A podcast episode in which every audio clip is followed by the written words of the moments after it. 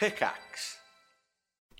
Hello and welcome to the Eurogamer newscast. And this week we're discussing the biggest Xbox leak in history. We're looking ahead to the Switch 2's potential launch lineup. We're asking why there are so many industry layoffs.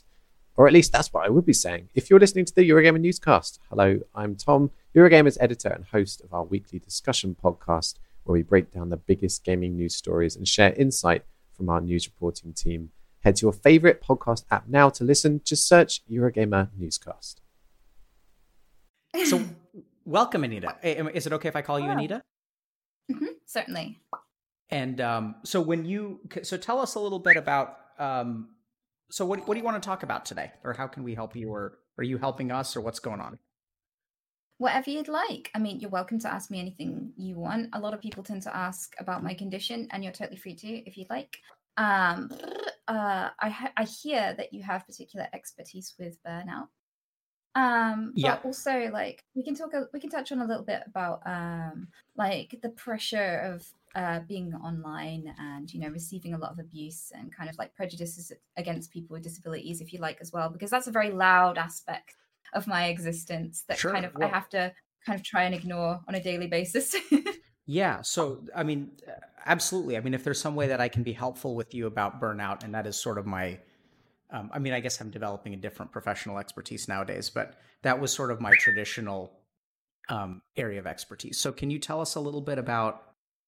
Um, can you just tell us a little bit about yourself, and then we can talk about burnout? Or Sure, I'm Sweet Anita. I've been a streamer for about two years now, and uh, I went uh, I went viral uh, pretty much as soon as I hit the ground on Twitch. So I was completely lost, um, and I've been playing catch up ever since um, with a crazy amount of growth. Uh, my stream is mainly variety streaming, um, mostly just chatting, and yeah, I've I've been working on you know mental health topics since I started, really, because thank you uh, for uh, doing that. Yeah, I mean, I kind of feel like the platform really needs it. Um, this is this whole platform feels like a symptom of loneliness. Like people want company. Um, so a lot of the people who come Hmm. here are people who have eloquent. stuff that they're coping with. Yeah. A symptom of loneliness. I love that. Yeah. So, um, so you're you're whistling. Mm, I, that's a tic. Okay. Uh, And- so I can't help it. And and does your the the right eye blinking? That's a tic as well.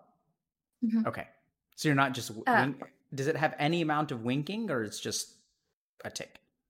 It's, it's just a tic. It gets me in trouble a lot actually, because I can't. If I go to nightclubs where I can't really explain myself very easily across the room, a lot of people think I'm hitting on them, um, when I'm really, really not.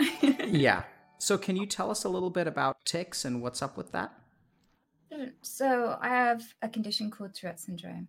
Uh, a lot of people get symptoms in their early childhood, but my family can remember symptoms coming from about the at least the age of one.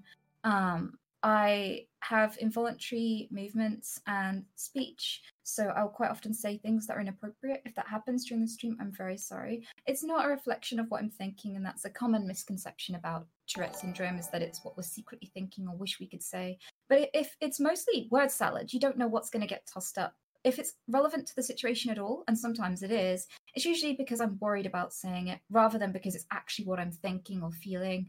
Um, because worrying about being inappropriate quite often forces you to be inappropriate as someone with Tourette's, which can be very unfortunate and dangerous in public.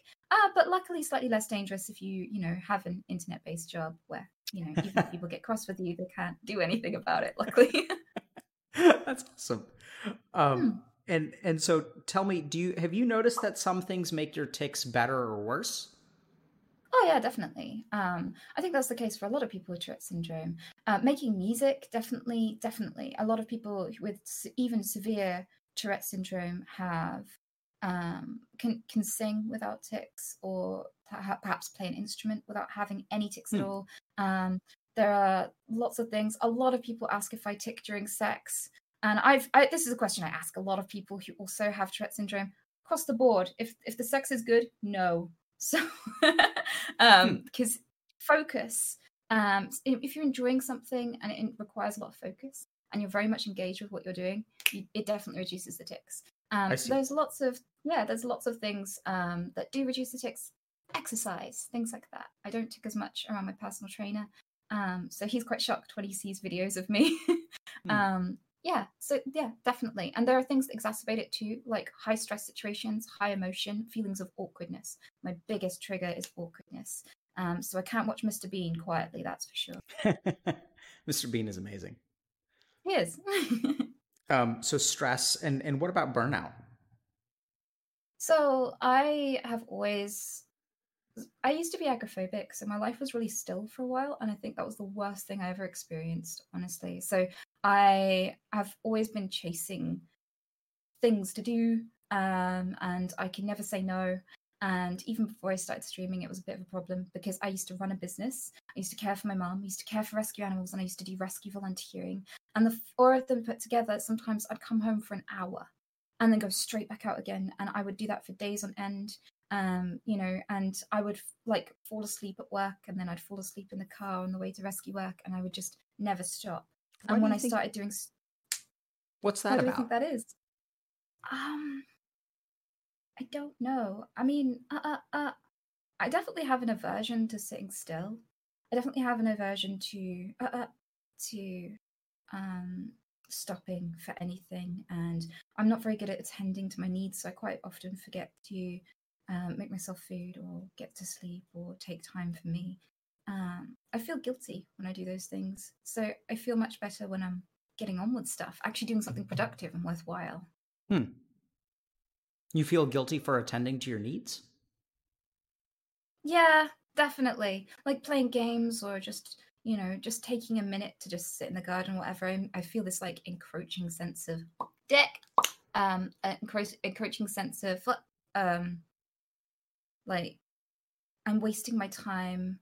There's things that need to be done. I'm letting everything slip out of my hands, and I've got to get back to it now, sort of thing. How long have you been feeling that way? Mm. I don't know. I think e- e- e- e- I think it probably started when I stopped being able to go outside. Back when I got too scared to go outside and I was fully agoraphobic, I stayed away from everyone, didn't really speak to anyone for years. And during that time, I used to look out the window and see the summers rolling by and know that this was be the best time of my life. Summers, yeah. So like years. Multiple summers, yes. Wow. And So you, I used to used to feel terrible, like I was wasting the best time of my life. hmm. And um, do you? So can you tell us a little bit about when you became, as you put it, fully agoraphobic? I I went I I I I ah I tried I I was uh I was really young, um, pestering my mom to go let me to go back to school because I was starting to feel a bit lonely and I wanted to reach out to other What- kids. Why Um, weren't you in school? Uh, we we we moved around a lot. Um, and even when we were still, I I wasn't. I, we always went. We didn't always have a home. Sometimes we were homeless, and things were just challenging. Um, my mom needed looking after, and so did our rescue animals. And so there wasn't really much space for me to get a formal ha, formal education. Ha. So I, I started to get a bit lonely, and I started to want to go to school. But then I did go to school, and even though I was doing well academically right off the bat, I wasn't doing so well trying to integrate. I had these symptoms, but no explanation for them. So I was coming across as a bit weird, and it's not always easy to fit in when you're a bit weird. And yeah, some some pretty some pretty bad stuff happened. So I kind of withdrew again, um, but the aggression didn't stop. And you know, What do you mean um, the aggression? so my uh uh my uh uh my last day of school um i was 13 Okay.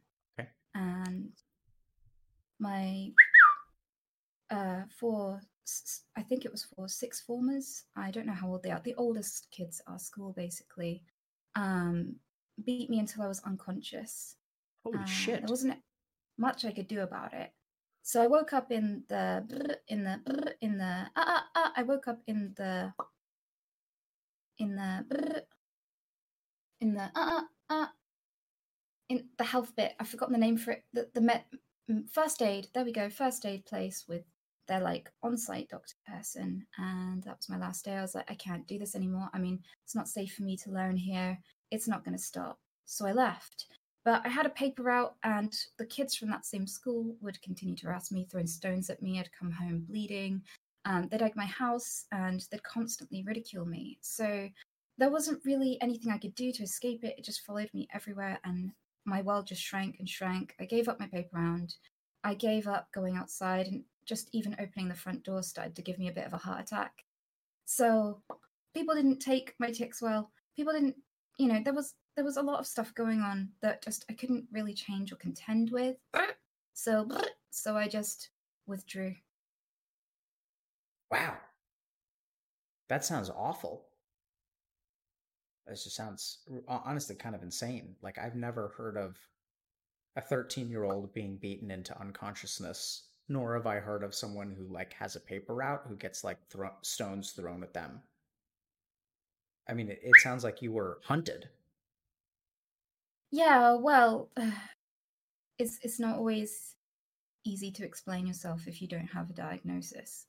I used to wonder myself, I would do all these inappropriate things and then go, why am I such a terrible person? Because I didn't have, I would pinch people on the back of the arm or punch them on the arm and not want to and not understand why. And they might be, I used to get kicked off buses and things like that. And it just became very difficult to get out anywhere or do anything because when people asked why, I was like, I don't know. I don't know. Um, so yeah, my world shrank and I stayed in all day and the nights and days blurred into one.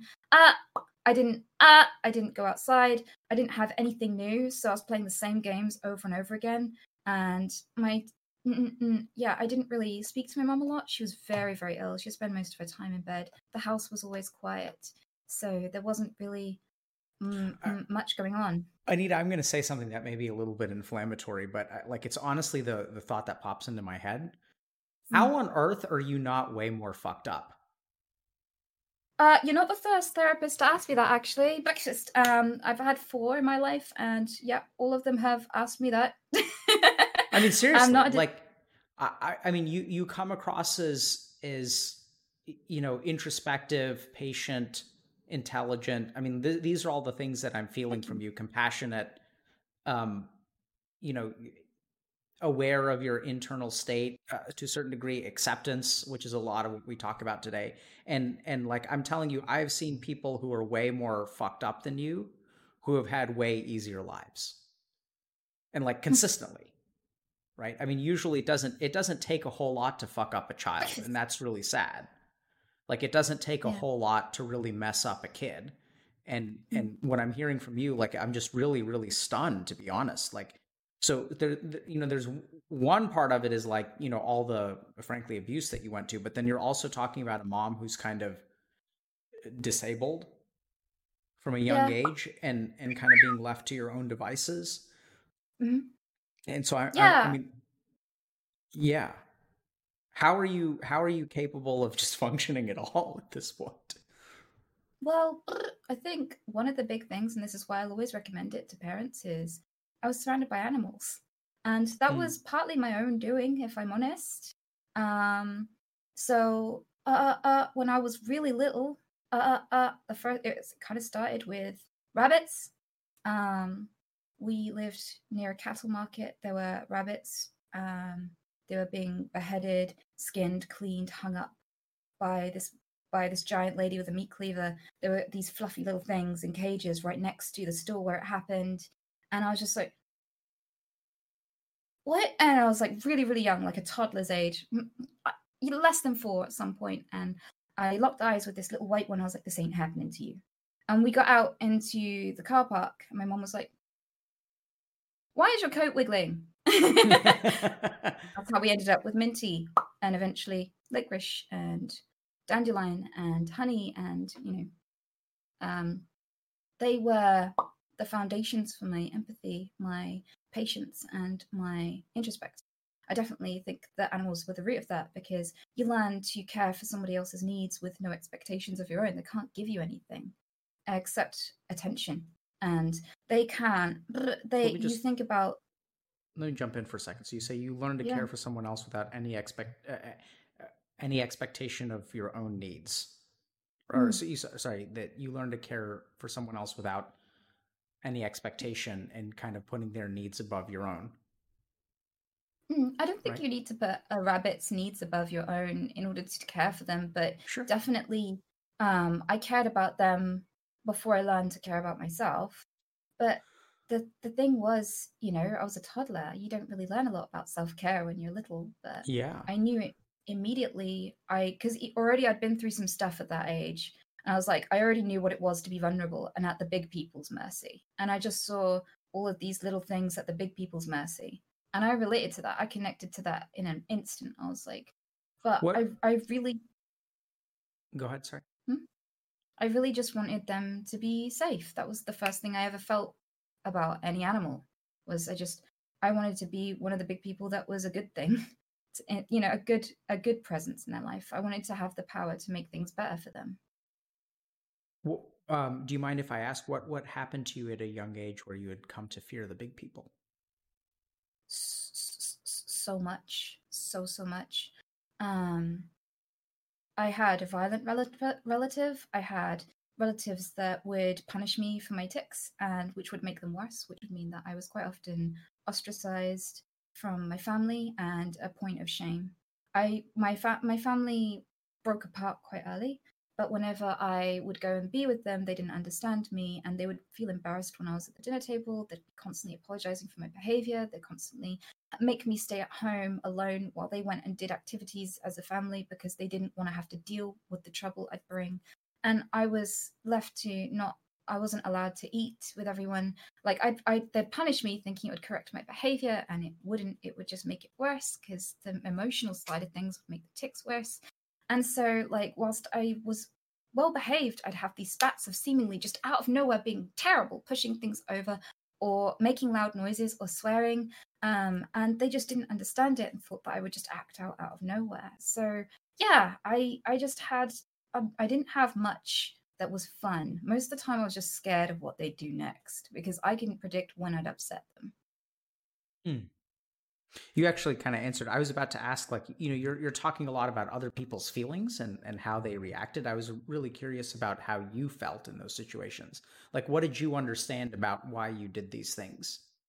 Like, I And- didn't and- understand any of it. I just I knew that I wanted to get on with everyone. I knew that I wanted to engage and have fun. I knew that I wanted to be accepted. I just didn't know how because I couldn't stop the thing that they were asking me to stop and I didn't know why I couldn't stop. It was it felt like it would happen and then I'd realize after what happened. how did And you then I, feel? my heart would sink. how did how would you feel about yourself? Um out of place. And always having to excuse or apologize for my presence there. Like everyone else was getting on with things, but not me. I was trying to be a part of it, but always having to excuse my presence and always an inconvenience. Just felt like I was constantly having to apologize for existing.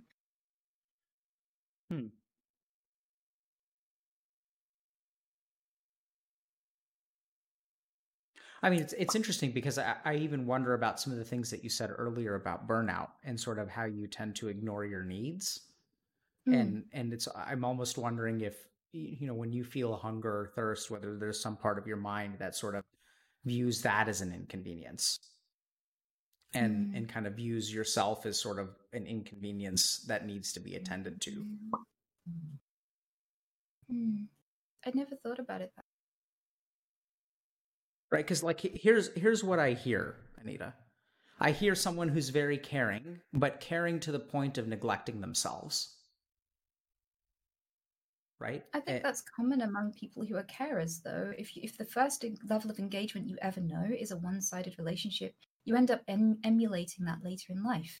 Often, our parents are the templates we use to engage with others, and my relationship with one of mine was definitely all giving and without any kind of reciprocating for long periods of time. Yeah so that's interesting so first of all brilliant by the way this is awesome i don't know if you're just brilliant or you've been through a bunch of therapy or you're well read or whatever but it's it's really fantastic to talk to someone who is um, so introspective and and able to really look at themselves. So let's let's let's think about that for a second, right? So you're saying that our parents are a template, the template Mhm. that we follow. But what what did your parents model for you? Mm, well, my mom was sick, so I I learned a lot just because I had to learn how to cook when I was really, really young, like under the age of 10. Sure. I had to learn to deal with bailiffs and landlords and bills, and I had to deal with calling in about repairs and, you know, my safety as well. I had to, I was very cognizant of my safety because no one was going to keep me safe except me. So I learned to be very responsible very young, and I'm I'm grateful for that. And when my mom was well, she was a really great example. She was a scientist. She was really great at dancing. She was an accomplished artist. Um, she was a photographer. She, you know, she got so many qualifications, and she was just brilliant in many ways, and that was very inspiring. So she wasn't all bad. Um, but I think I definitely learned to be most comfortable when I'm giving, but not very, very, very comfortable or secure when I'm receiving anything. Well, yeah, I mean, so you you say that, and and that makes uh, that we can clearly see. The thing that I'm kind of confused about is that doesn't seem like the template that your mom gave you. Right? The template that your mom gave you was to be the receiver of care, not the giver of care. Hmm. You actually became the opposite of your mom. True. Yeah, I could see that. right? So that's weird. Like, because I agree with you, generally speaking, children become some version of their parents because that's what's modeled to us. So we just, you know, we learn through observation, monkey see, monkey do. And But um, that's not what I meant. I meant as in like uh quite often I feel that we our parents give us the template with our engagement. So if you have a parent who is quite aggressive towards you, then um your you, your template is when you grow up is that you conflate love with aggression and pe- you allow people to be aggressive towards you because your parents always told you I love you yet hit you. And so you can accept that kind of dichotomy dichotomy i don't Yep. know what the right word is um when you're older because it's very familiar i don't know that i copy my parents but i certainly copy uh or relive some of the ways that i engage with them with other people i, I think that's what i mean by that template yeah, so beautifully put, right? So that's actually exactly what we see. We don't see you copying your parents' behavior. We see you your behaviors as responses. The way that you learn to relate to other people is based on the model of the way that you related to your mom, which is Mhm. one-sided caring. yeah What do you think about that? it's hard to break out of because it's a very expected role of women. So, like, other people are very comfortable receiving from me. Other people are very comfortable with me making food for them, or giving them tea, or bringing them gifts, or attending to their needs, or listening to their feelings. Um, I think that it's very, very difficult to step out of that role when people are very comfortable with you being that. And things like having good self esteem and being proud of yourself or being open about your sexuality and things like that are quite often frowned upon. And, you know, given women who do that are given pretty nasty labels quite often. So I think growing up, people very much accepted the way that I'd been shaped. And I was never really incentivized to change it. Can I think for a second? Mhm.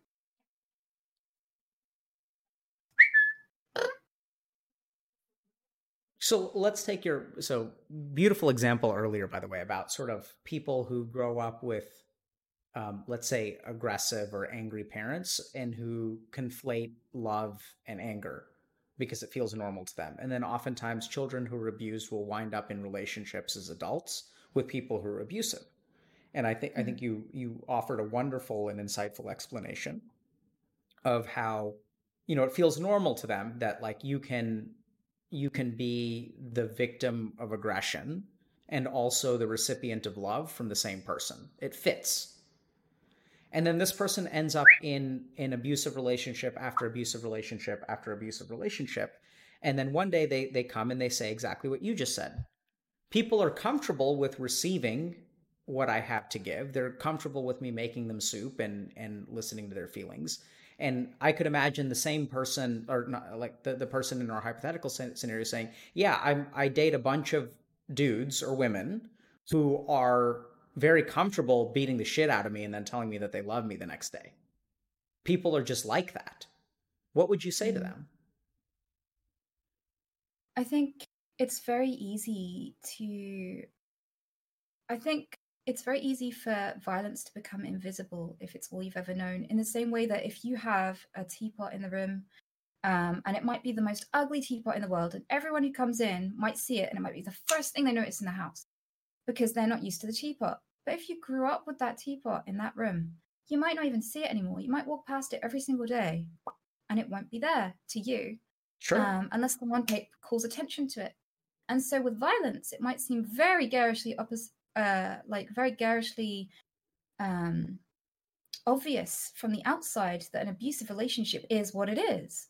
But from the inside, if it's all you've ever known since childhood, that part becomes invisible, especially if you're very desperate for love and attention, and that was also something you didn't get very much of as a child.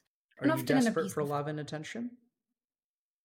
I don't know. I feel uncomfortable with love and attention. Te- definitely, Twitch was an adjustment in that respect.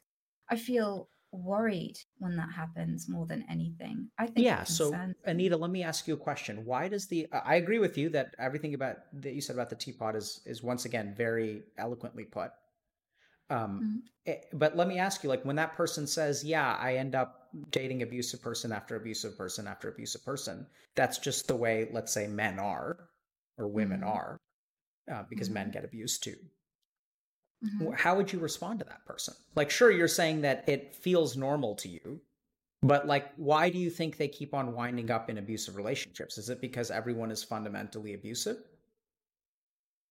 I think that people who tend to, I wouldn't know how to put this to someone in that situation because I think hearing it in and of itself doesn't destroy that worldview. But I think that um, people who are passive in the face of violence attract violent people because violent people don't hang around people who won't put up with their shit. So the only people they're going to connect with are people who are passive and will continue to engage with them even when their boundaries are not respected. And those people are harder to find, but they will always find the people who will allow them to do it. So, in, in a certain way, um, these people who are subject to abuse and people who are abusers tend to attract each other, but they're kind of separate from the rest of the world in that a lot of other people can engage with each other without hurting each other or being harmed. It's just that this particular um, life trap tends to magnetize towards the opposite. And Right. that can definitely lead to a cycle. so anita who are you magnetized towards and who is magnetized towards you I don't know. When I before I started streaming, there were a lot of dark people in my life because even now, and my friends will say it, I'm very patient. My first reaction when someone messes up the first time is, "We all make mistakes. I'll make I'll make a mistake someday, and I hope I'm forgiven for it. We're all human." And I try to like help them through it and go, "Here's how we don't do this next time. Don't worry, buddy." And I try to maintain the connection and repair it even if I'm not the person who's broken it. So my friends will probably tell you that I put up with a lot more than I should. um, and that I probably do attract quite a lot of dark people. But since I started streaming, Twitch is full of givers, people who want to give you their time and attention with no expectation. And I'm not used to that. And that was scary when I first arrived. Um, and now I'm surrounded by people who are definitely very much the opposite of that. I'm, I'm very lucky to have fallen into that place because it's given me a whole new scope of life and friends that are really amazing and safe. sounds wonderful and it sounds like it was really a growth uh, a point of growth for you to kind of um, essentially feel very uncomfortable with other people's giving because that didn't feel right to you Mm. um, Yeah, And- I, I found a way to overcome that though. how'd you do that Well, I thought about the. It was actually something a therapist said ages ago. She was like, but it didn't really click until I fell here. And it was, how do you feel when you're giving? And I went, good. It's a way to connect with people. It's a way to indulge the best part of myself. I feel good about these interactions. I feel good when I see people happy. And she was like, well, why? What do you think other people are feeling when they're giving to you? And I was like, I guess exactly that. So how do you think they feel if you refuse and you pull away? And I was like, ah, okay, now I get it. yeah and so absolutely I, I contextualize it. Yeah. can i share a story that r- reminded me of something from my own life that i kind of learned that my wife taught me. Can I share that? Hell so yeah. so my mom and grandmother so i'm i my i have one brother so growing up and coming from an indian culture like um, gender norms are very regimented so like men do certain things and don't do other things um, and growing up you know my brother and i were actually pretty chill and so you know, my mom and grandmother would sometimes come visit us and then they'd ask us like what do we want to eat for dinner? And we viewing ourselves as chill we would kind of or you know actually being chill depending on it we'd say like you know you can make whatever you want to or like we can eat whatever you want like i don't i don't really care like whatever you want to do is fine. And then what do you think that did to them? When we would say whatever. Any idea I have no idea. Were Okay. they were they surprised? Were they uncomfortable with that? yeah sort of so like like then what hap- they would ask us like do you want to eat this or do you want to eat this because my mom and grandmother would really derive especially my grandmother because she basically i mean she spent a lot of her life in in the kitchen and so she mm-hmm. derived a lot of enjoyment and pleasure out of like demonstrating her love through food and that was kind of what she did and and so we would say whatever and then she would ask us like okay do you want to eat this? And we'd be like yeah that's fine. And then she's like do you want to eat this? And we'd be like yeah that's fine too. Do you want to eat this? And she we'd be like yeah that, that's fine.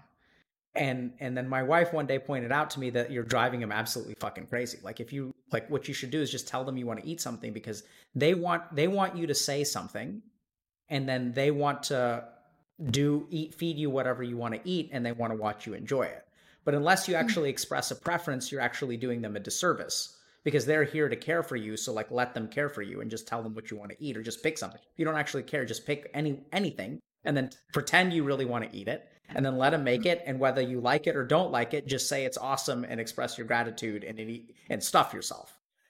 And it kind of made me realize that like sometimes the best thing that we can do for people is for us to like if for us to help them is not to actually be neutral towards them but for us to actually be helped by them Mm. right is for us to actually like let them Show help us dick.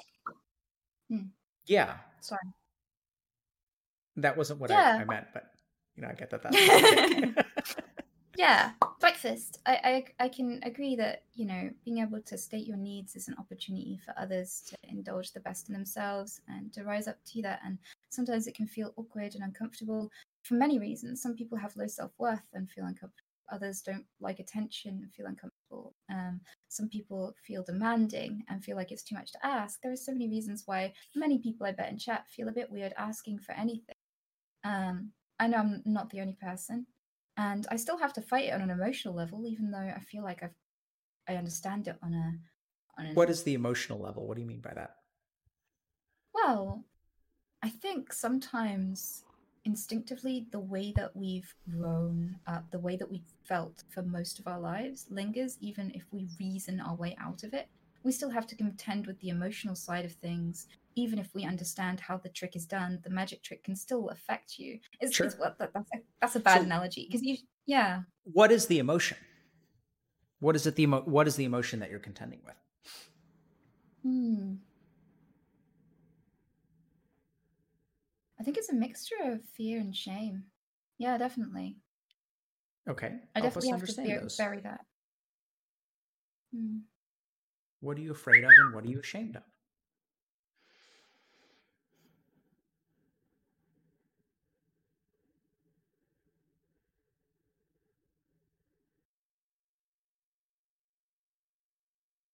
I don't know.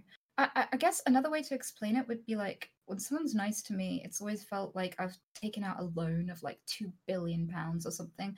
I'll never be able to pay it back. I'm not in a position like because when I was younger, if people were nice to me, I was like, "There's nothing I can do. I can't make this good. I'm just taking." And everyone around me was always saying, "All you do is take, take, take. You, you, you know, you're, you're, you never give back." And it's like, I don't know how. You haven't shown me how. Um, and I didn't I didn't really know what to do about it. I just felt indebted and it and it felt really concerning and worrying. But also people used to be nice to me in order to then later be cruel. It was manipulative. There were adults around me that weren't didn't have the best intentions growing up and I didn't have as much protection because my parents weren't there. So in that sense it became intimidating. It was almost a threat to receive things, and I might be blamed or I'm, people might get angry at me later for having them. So I guess I was just concerned in general. Like the, all of that would just hit me in a wave. And sometimes it still does, and I have to catch it and go, nope, everything's good now. And, you know, I can bake the neighbor a cake next time, you know, and everything's okay. So it sounds like you were afraid of the other shoe dropping, that people were nice to you and then there would be pain afterward. Hmm. Yeah. So that's fear. What is shame? I, I heard a Mm. wonderful exploration of fear, but I didn't understand too much about why you felt ashamed. I don't know. I guess um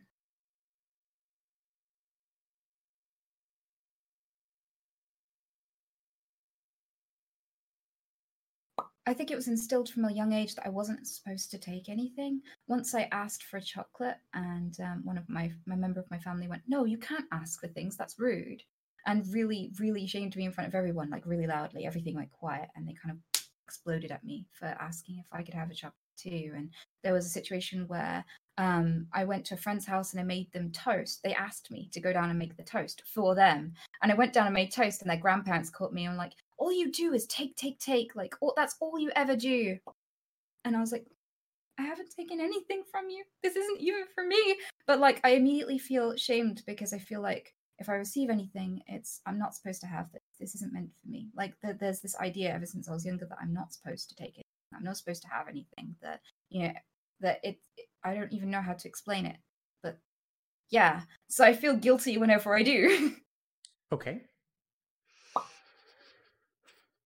Can I think for a second? Hmm.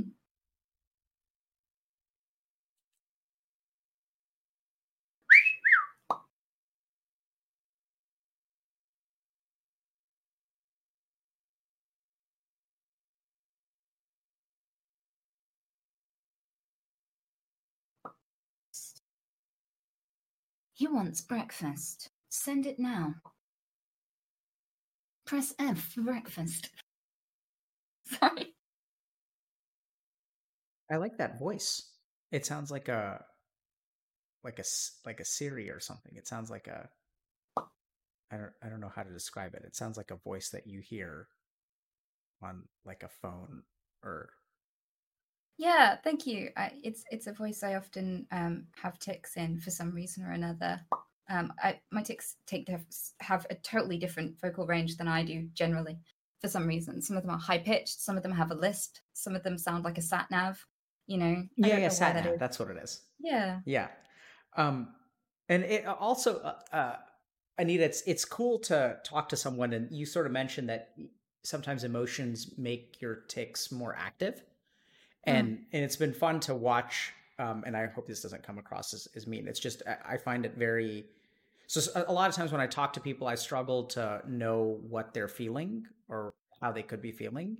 And it, it's been Mm. neat to sort of have a little bit of a barometer for what you could be feeling based on how active your tics are and Hmm. that there there are certain times where you know it's clear that you're focused and paying attention and you're speaking and sharing and then your tics kind of go down and if there's a period of silence and then your mind is left some energy some leftover energy it sort of manifests outward as a as a tic and and that's Yeah. been neat to kind of think a little bit about i've never been able to quite get a thermometer or barometer of someone's like mental energy emotion and focus in the way that i have in talking with you so i'm i'm learning a lot it's actually kind of cool that's cool. Yeah, I get a lot of um, abuse for it in chat because uh, people go, "Ah, she forgot to tic. See, I knew it was fake. Every time she talks or focuses, she forgets. Um, how she drops her act." And I'm just like, "No, that's not how it works. Please don't pressure me like that. no no like, no it's really not how it works Yeah. i mean the, the way that i would envision tics for you is an excess of mental energy so if your mental energy is Mm. spent in a particular way and if we think about what does emotion do to your mind it creates energy in your mind right so like emotion leads to increased activity. So the more increased activity that you have that you cannot focus. So if we think about energy of the mind is having inflows and outflows when it rises above a certain level i think a tic manifests And Yeah. so the more inflow you have through emotion and stress, the greater your chances of tics are. The more outflow that you have through, let's say, focus practice, flow, music, engaged in conversation, that decreases the energy and decreases the manifestation of tics. I think it's really just about Yeah. energy in the mind. That's such a good way of explaining it. Thank you. I might steal that next time someone asks me on my stream. steal away. And Thank it's been really fun to see because even when I when I start talking more, I think your tics manifest more because it doesn't require all of your attention to listen. Um, So I have a couple of questions for you, if that's Mm. okay. yeah, totally. So the first is, and and so let me actually uh, start off by saying this. So you know, it's clear to me. I, I think either you've done a lot of really, or probably both, but you've done a lot of wonderful introspective work where you've really studied yourself and figured out how the fuck you work, which is awesome. And it Mhm. sounds to me like you've had a couple of really good therapists. Um, you said you had Mhm. four, and I'd guess that at least a couple of them were like really good and helped you a lot. What do you think? I'd say one was a life changer. Yeah. The rest were kind of meh. Yeah. Um, but yeah, um, since meeting her, she changed my life. So I've been raising funds and giving them to her to pay for other people to see her because I really believe in what she does. So the stream has helped me to get other people to get help through her, which has been amazing. That's Um, awesome. But yeah, I also read, but I think that agoraphobia allowed me to really stop and think and process who I am, what I want to be, my ethics, my understanding of the world, and not fitting in allowed me to observe on from an outsider's role because I couldn't quite click. And so these things have kind of come together as me um, just trying to make sense of the world as much as I possibly can. Yeah, Yeah, that's awesome. Um, and I think you've really come a long way, which kind of makes, I mean, I view that I have a duty to people who come on stream, which is to help them understand something or grow in some way. I feel like that's what people come on here for. Um, not to say that that's why you came on, but that's what I personally feel. Uh, so Hmm. I believe that it is part of my karma, my karma, that I've been given certain advantages and unique opportunities to learn and that it's part of my job to pass those on to people who may benefit from them and i never know who that person is. Um, and so i'm going to ask you a couple of questions if if that's okay or frame a couple Mhm. of things and then my hope is that um, you know when we think about burnout that there's still a some part of you that doesn't let you take care of yourself in the way that you deserve to be taken care of and if Mm. we think about this like you know there was a uh, uh, ISIS. Anita 1.0, which was sort of Uh-huh. like the caregiver and wouldn't receive anything. And then there was Anita 2.0, which is able of giving and receiving. And then I'm Mhm. kind of seeing Anita 3.0, who is someone who is um, is able to actually give to herself, right? And and so I think you can Mhm. now receive from other people, but I don't know, and I'm sure you can to a certain degree receive from yourself because I think I mean, there's no way that you can become the person that you have without having compassion towards yourself. And at the same time, I see a little bit of a pattern left over where you have difficulty like giving yourself things from yourself. What do you Mm. think about that? Yeah, I think if I took you on a house tour, you'd see that a lot. How do you how do you Um, mean what, what does a house tour have to do with that? I don't buy things for myself. I um all of the people that visited my house say my walls are bare. I have barely any furniture. I have very few things. Most of the things in my house are rabbit related and for them or you know, it's like yeah, there's not really much that I do or invest time in that's for me at all Yep. in this house. So, so I mean, in, in a broad sense, and this may be a little bit unfair, but I just don't know how else to describe it. Like, I'm I'm trying to get a sense of why can't you love yourself? Mm. And Right. that's it's a good question. So, and, and I've got a little bit of a hypothesis. So, what do you think about your mom? I think she's amazing. I think she's a very strong person.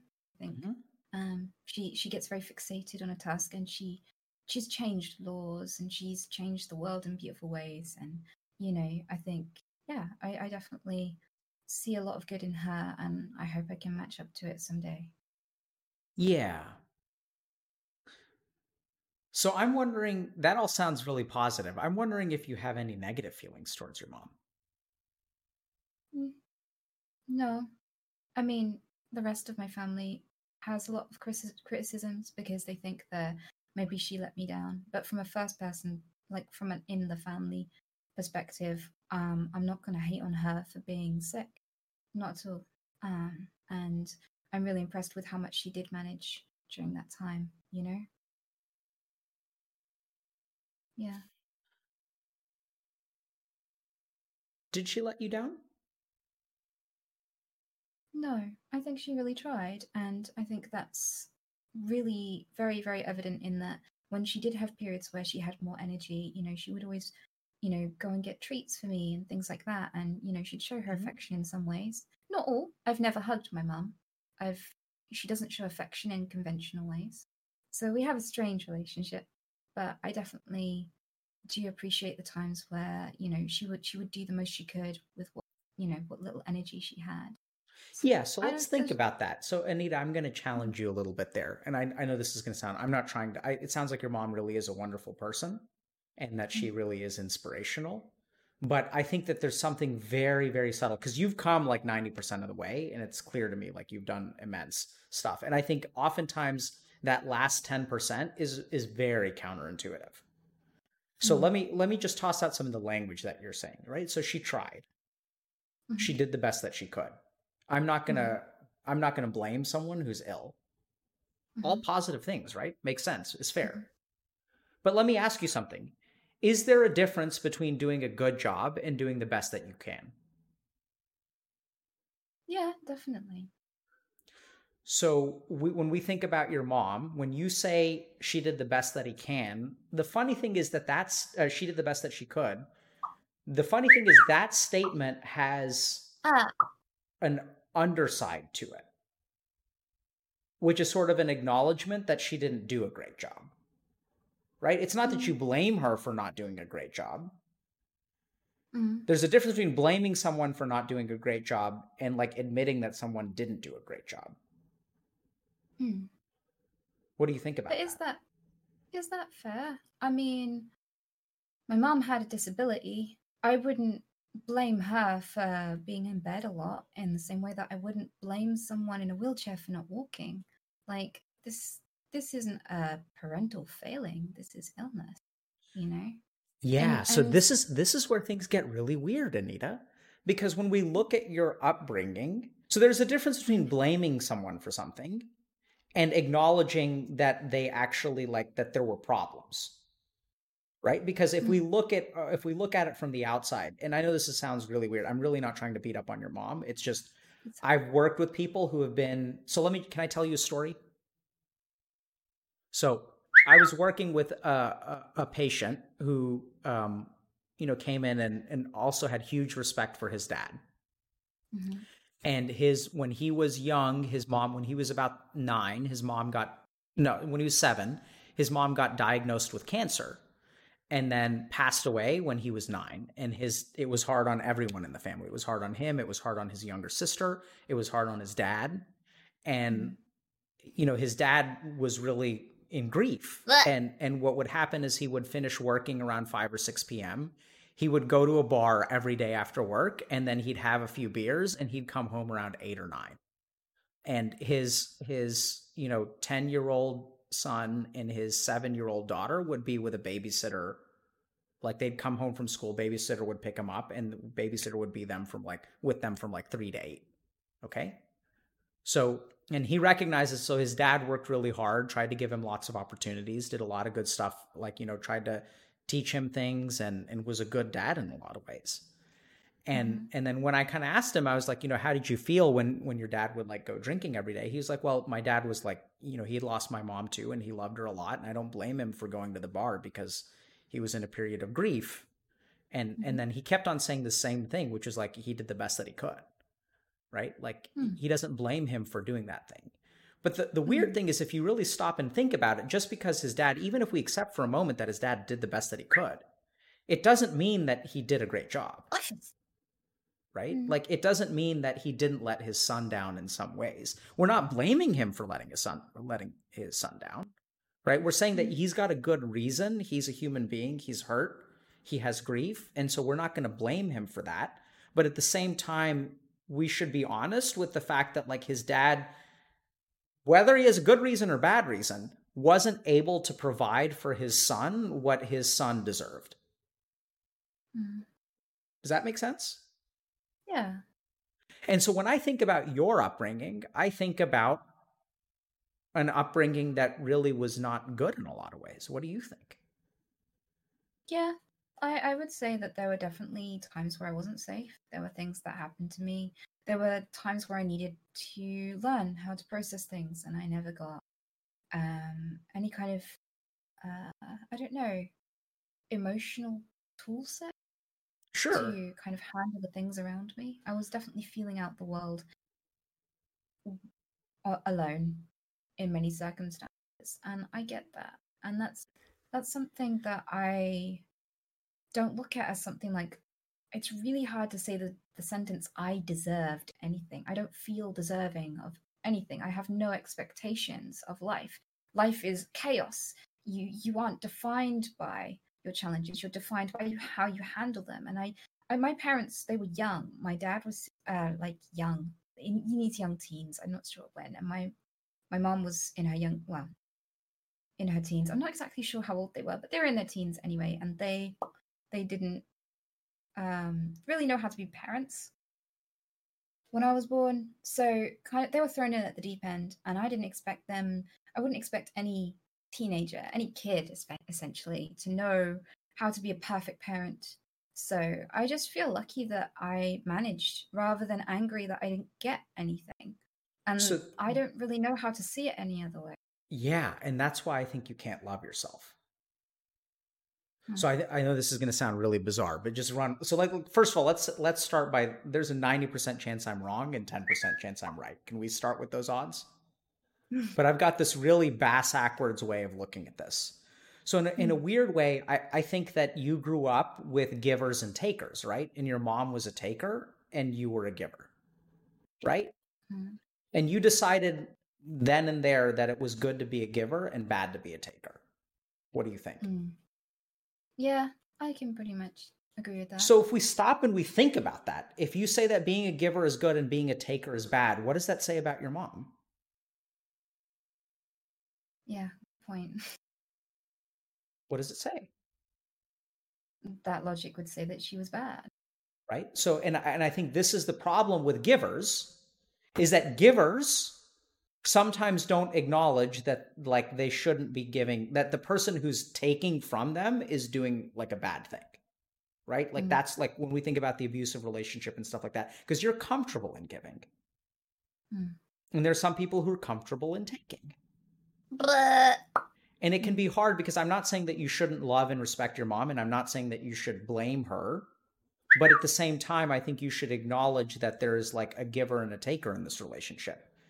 And that I Yeah. find it, uh, as much as that you cover everything with like positivity, which I think is resilient and good, I think you have to acknowledge, or I, I think that the way to really love yourself, and I'll, I'll t- talk about how, is to first of all acknowledge that like your mom could have done a better job, right? So even if she was ill or whatever, or maybe she couldn't have done a better job, you can forgive. So here's the uh, here's what it is.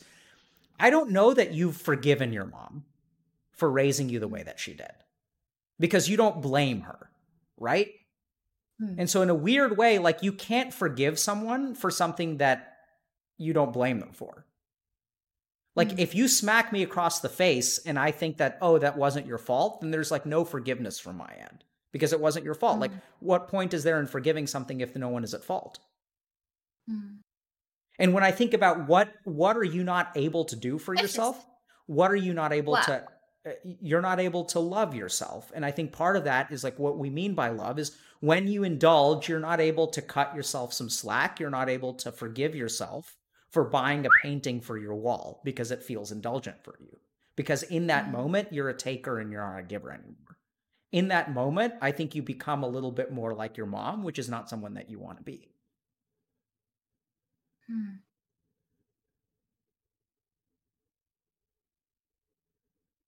Yeah.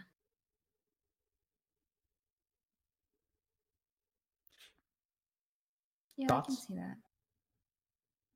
I don't know. That's a lot to process. Okay. And I do I do notice that sometimes when I try to process things that are uncomfortable, my brain just bounces off them. Yep. So it's very it's it's a very it's a very difficult thing to penetrate. Good. I mean, I I, I, th- I think it's very good that you're noticing that. I could be wrong, but my point here is that you know when when you were talking about dichotomies earlier right that someone can be Mm-hmm. aggressive towards you and love you i think that there's a dichotomy here which is Mhm. that you can love and respect your mom and not blame her for her disability which i don't think you should do and you can also acknowledge that just because it's not her fault doesn't mean that you didn't get a bad break Mm-hmm. Right? And and i think that there's a part of you that like because if we think about it it's bizarre. It's like like you don't want to be a taker. Like that's the problem is that you're not willing to be a taker. You want to be a giver. And Mm. you've learned through a lot of introspection and growth and and frankly discomfort how to take things from people or receive things from people gifts and support on twitch. But even then like it's like you won't even you'll take their res- their their gifts and you'll pass them on right? Like you're like I, it's like hot potato. Like they can give you positivity and you're just going to hot potato it right out to your therapist so that she can help other people. Like heaven forbid that i take anything. Like don't give anything to me. Like let me just let me do let me be a good person and go help other people. And that sounds wonderful but there's actually something really fucked up there which is like hmm. why can't you just accept people's gifts? Like why can't the potato land with you why Mm. can't people just do something for you and why can't you take it? Why can't you be on the receiving end of other people's like care and affection and positivity? Like Mm. what within you rebels so much against that? Because that's why you beat the shit out like you not beat the shit but like that's why you neglect yourself so hard. Like why do you live in a room? I, i'm not I- i think it's fine to live in a spartan room. Like i lived in a spartan room for years of my life as well. But like i just literally didn't care and i don't know if it's that you don't care or that when the thought of buying something for yourself is like revolting to you Yeah, that's the latter one. so that's fucked up right and then the question is like why is it revolting to you and i think it's because it's because Smells of- like dick. Sorry. i think it's that's okay i'm confused about when you're doing that should i stop talking and let you get it out or should i keep going do whatever you're comfortable with. I don't mind. Mm, I'm just wondering whatever facilitates a discussion. I'm comfortable either way. But I, I think it kind of comes back to the central idea of that, like, I think that you actually have some amount of resentment towards your mom. And I think that that mm-hmm. resentment is valid. It doesn't make her a bad person, it doesn't make you a bad person. And I think what you need to do is like learn how to forgive because you don't forgive, you make excuses for people. You're understanding right? So like actually like it, through all of your positivity like this is the really really subtle thing is you come across as and you are a really like caring and loving and forgiving person. But you don't really forgive. What you do is you allow people to behave badly. And you're so understanding that you let them get away with it because like just like you said when someone when when you said that friends notice that like you cut people slack like we think about that as a positive thing and i think this is a prime example of it absolutely is a positive thing and 90% of the way it's positive but that last 10% is when it starts to become a little bit toxic that last 10% is when you should blame people for being mean to you you can Yeah. forgive them but you should absolutely blame them if they're letting you down Yeah. And so I think this issue of blame and forgiveness is what you need to learn, which is like actually holding people accountable if they let you down. And and there's this Yeah. weird kind of like, I mean, sure your mom was sick and I don't know what kind of illness she has, and it's not my place to be judgmental, but I'm gonna go ahead and do it anyway. Like, I, I mean, just just the raw amount of Lord, have you read Lord of the Fly, Flies? No, Lord of the Flies is? I haven't read it yet. I still need to.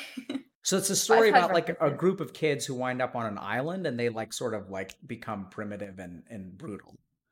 It's like when I hear about your upbringing, it sounds like Lord of the fucking Flies to me. It's like people are attacking you, like adults are yelling at you, people are doing nice things to you and then being mean to you, people are being violent, people are hunting you down with rocks when you're on a paper route. Like what the fuck?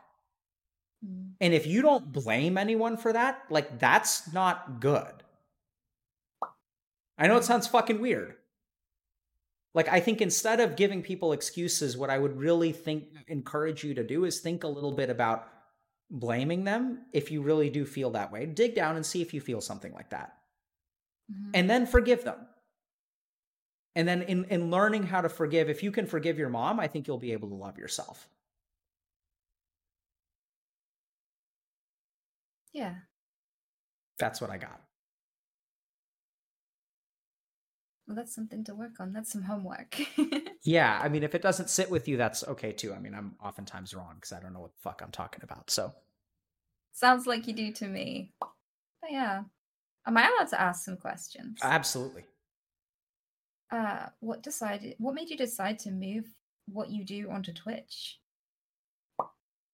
Um, just the realization that I could work in my office for 10 hours a day, six days a week for the rest of my life, and I would never make a dent in anyone's life, like in the problem or what I view as the problem.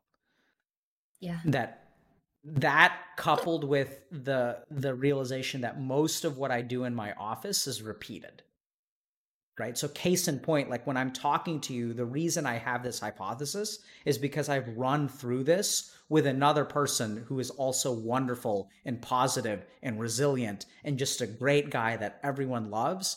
And he's just so positive and like, like he's also a caregiver. He's like a giver. He like supports his yeah. family. He supports his in-laws. He supports everyone. And and that yeah. like and, and there's a very like when we become good people, we start to not want to admit that we have like dark sides right like mm. like you're but that's just not how human beings are we're i mean we have love and compassion and we also have hatred and shame and fear and you sound like you've done a great job you can cap you can find your fear and you can find your shame so easily which you really mm. deserve mm. credit for because it's hard to do that what i don't hear from you at all is an ounce of anger or hatred and i just don't I think of I, I kind of save it up for things that I think are okay to be mad at. The thing is, I see anger as like a hopeful emotion. Emotion, like it's when you don't stand for how things are, so you have this motivation to change them and challenge them. And so I don't let myself be angry at trivial shit like drama on on bloody Facebook, but so, I do let myself be angry at injustices and let that be a motivation to change things for the better. Yeah, but well. but but you see that, like you see how like I mean, it sounds so wonderful, right? But you see how fucking judgmental that is. You see how like you don't let yourself feel a way about a petty thing because you don't like you're not letting yourself be you you're judging yourself for being like i think it makes sense that you should be angry with injustices and fuel that anger and like make the world a better place and like let's protect rabbits. Absolutely. But at the same time you're also not letting yourself be a taker in that moment. True but i i kind of feel like there are certain things that define you and i don't want to be defined by how i feel about trivial things. When i catch myself reading something that genuinely doesn't matter or getting annoyed at something that genuinely doesn't matter I'm, I'm like am i going to waste hate on this? I can just move on. Like this this so, hate hurts me. So why just just let it go. Is it hurting anyone? Then i don't care. And so i'd rather direct my attention to constructive things. Absolutely. So so i think that that makes sense and i think mm. there's a middle ground because I think you say I'd rather I'd rather spend my energy on constructive things, which makes sense, which is exactly why you don't have art on walls. Right? Because you don't allow yourself the indulgence of doing things that are unconstructive. And that I actually yeah. think is not fair to you. I don't think you deserve to only be doing things that are constructive. I, I think you deserve a break from time to time. I think you deserve to be mm-hmm. indulgent. I think you deserve to be taken care of. I think you deserve a day off. I think you deserve to fuck up. I think you deserve to put yourself first. And that not everything in like it's so subtle because it's so fucking positive, but it's like you deserve to be a little bit petty. Like you're allowed to be a little bit petty. You don't have to be a saint. And I'm I'm mm-hmm. with you that I don't think you should, you know, spend time getting wrapped up in with drama on Facebook. Like I think that's just a waste of everyone's time. But what I'm saying is that you're actually at one end of the extreme. And I think your way forward because if we think about like you don't value yourself right like you know you're a mm-hmm. good person and you value yourself in a very like big way but you don't value yourself in like a little way mm.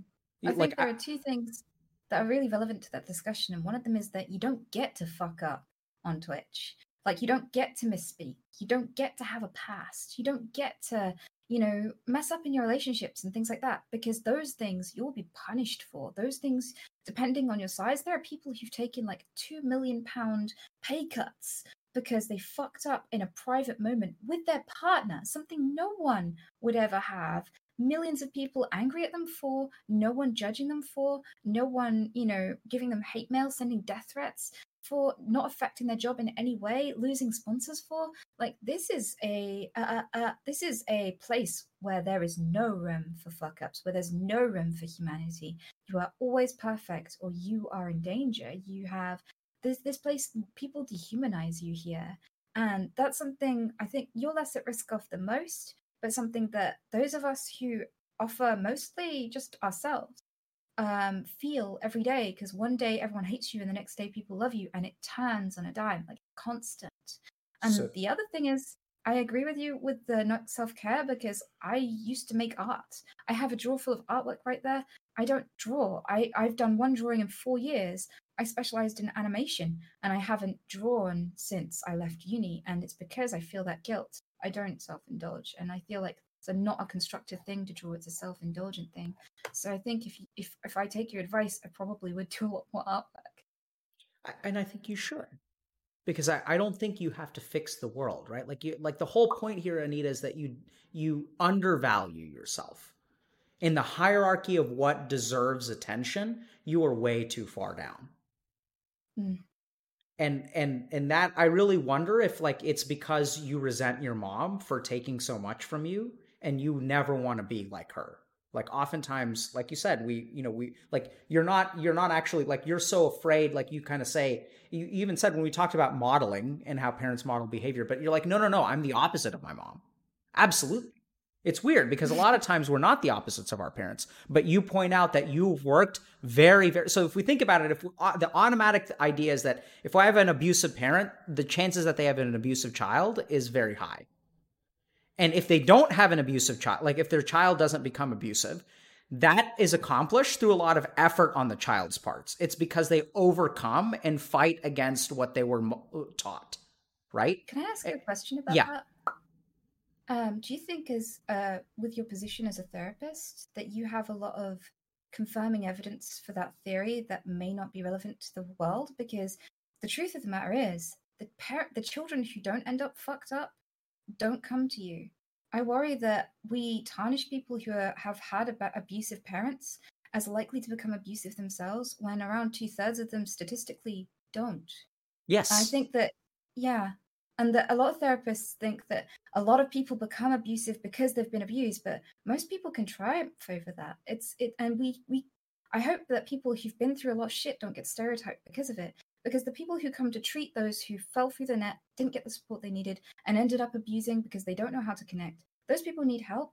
Um, but they can also paint a a picture to therapists and the people who help them. This is inevitably who you become if you have abusive parents. And i don't know that's true and i want to be one of the people that proves that that isn't true.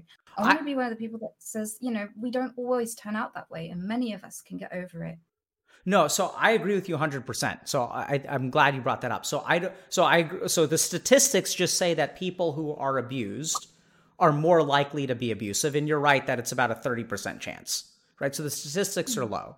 The second thing is that I completely agree with you that your future is not determined by the way that you were raised. In fact, what I've seen time and time and time again in my job is that you can overcome those things. And I think what we see from you is that you have overcome those things my point is that that overcoming is i do think that the people who were abused growing up have a harder game to play. They're playing the game on hard mode. This is the way that i'd put it. That people who have loving parents are playing the game on easy mode. People who have something between loving and abusive are playing the game on normal. And then people who have abusive parents are playing the game on hard mode. Now all three of those people can beat the level at the end of the day. It's just the deck is stacked against them and sometimes yeah. the people who end up becoming abusive, once again, I don't blame them because I think that they were playing a tougher game. Yeah. So, and I'm with you that they can overcome things. If I didn't think that they could overcome things, I couldn't do my job. Like, my whole point is that you can overcome that. Yeah. The second thing that I want to address is is there a confirmation bias because I'm a therapist? Very possibly. It's something that I struggle with a lot, but I really don't think so. Mm. Because I think that you're assuming that the people that I see are broken in some way, and I don't see them that way. I don't see the people that I see as being less than the people that I don't see. Mm. Right? So I think in a subtle, subtle way, like that in and of itself is a very, very dangerous thinking. I see normal people. Everyone I yeah. see is completely normal. And that's where I start with it. This is just a normal person. And Yeah. sure, can they be labeled with some kind of mental health disorder? Absolutely. But I don't think of mental health disorders as like disorders of people. I think of them as actually symptoms to deeper problems that we all face. Yeah. I've seen multimillionaires that are suicidal because they're not doing enough for their family. And I've seen people in jail who were 16 years old when they started dealing drugs because they're supposed to provide for their three older sisters because that's what a man fucking does. Yeah. Who's also suicidal because he can't see enough for his family. If there's one thing that my clinical practice has taught me, it's that the person in jail and the person who's the multimillionaire, at the core itself, I know this sounds completely crazy, but are far more similar than they're different because our Yeah. society has taught us that these two human beings are fundamentally different. But my work Yeah. has taught me that this is why I stream on Twitch because I don't think that the people on Twitch are rejects. I see Wow. myself in them and I The see them in me. Sorry. That's okay. Anyway, so I, I, I don't think that there's a confirmation bias, but there very well could be. It's something that I struggle with, right? But I think mm-hmm. statistically, I, I also don't see, I mean, I, a fair number of people in my practice don't have, even don't fit criteria for a mental illness. I, I, mm. I work with people who suffer, and I try to help people with suffering, which Buddha says is like a universal human condition. Yeah. But it's still possible that I have a cognitive bias, right? It's possible that there's a selection bias. It's possible that all of what I've learned is like not fair or widely applicable. But I still think when it comes back to like you, what what I really think is that like I, I really wonder if there's a part of you that doesn't want to become your mom. Turn left. Yeah. And, you know, I'm grateful for that too, because I think every parent aspires to have a child that outdoes them. Mhm. And I have the benefit of learning from some of my mom's mistakes, from getting, you know, not having to live them myself to know the pain of them. And that's good too. And I think it's good to some degree to want to be different from our parents, want to improve on the model that they set for us. I think that's a beautiful thing. So I I am I'm comfortable believing that. Yeah, that I would like to be different. I would like that I can see things that I wouldn't want to do or be. Yeah, I, Um, that makes a lot of sense. Let me ask you something. Are you? I mean, I'm, I don't really know much about your personal life, but is it okay if I ask you about your thoughts about having kids or whether you have kids? I am not going to have kids. I'm not. Um, I I think if I do start to feel broody, I will adopt because I don't think the answer to the world's problems is another DNA copy of me. And by the time they have kids, that DNA isn't passed on anymore. It gets mixed and mixed again until it's completely different. It's DNA is not a, it's a transient thing. It doesn't matter. But there are people out there who've been through a lot of similar things to me who are waiting for somebody to love them and they go and sit out there unloved while I create yet another human being in a very well populated earth. So I think if I did have kids, I would go and find someone that my tools would be particularly relevant and useful. So that's maybe, yeah. there. It is, right? So I ask you about kids, and what's your answer? That I'm not going to do something. I'm going to do something. I'm like I don't. It's unclear to me what your needs exactly are. But I hear the same axis of there are people out there who need my help. So who the fuck am I to create another genetic copy? What right do I have to bring in someone else into the world? Because there's so many kids out there who are suffering. You see how quick it is? Fuck me and what I want. And it's not even clear to me that you want kids, but I don't think you've even entertained the idea. Automatically, it's so fucking automatic. That actually upsets me because I think you're you're actually not valuing yourself there. Mm. There's a difference between saying I actually want kids and I'm going to give them up, but I don't think you do that. See, this is the thing. You don't even like admit to yourself that something is wrong and then give that up. You just slide right past it.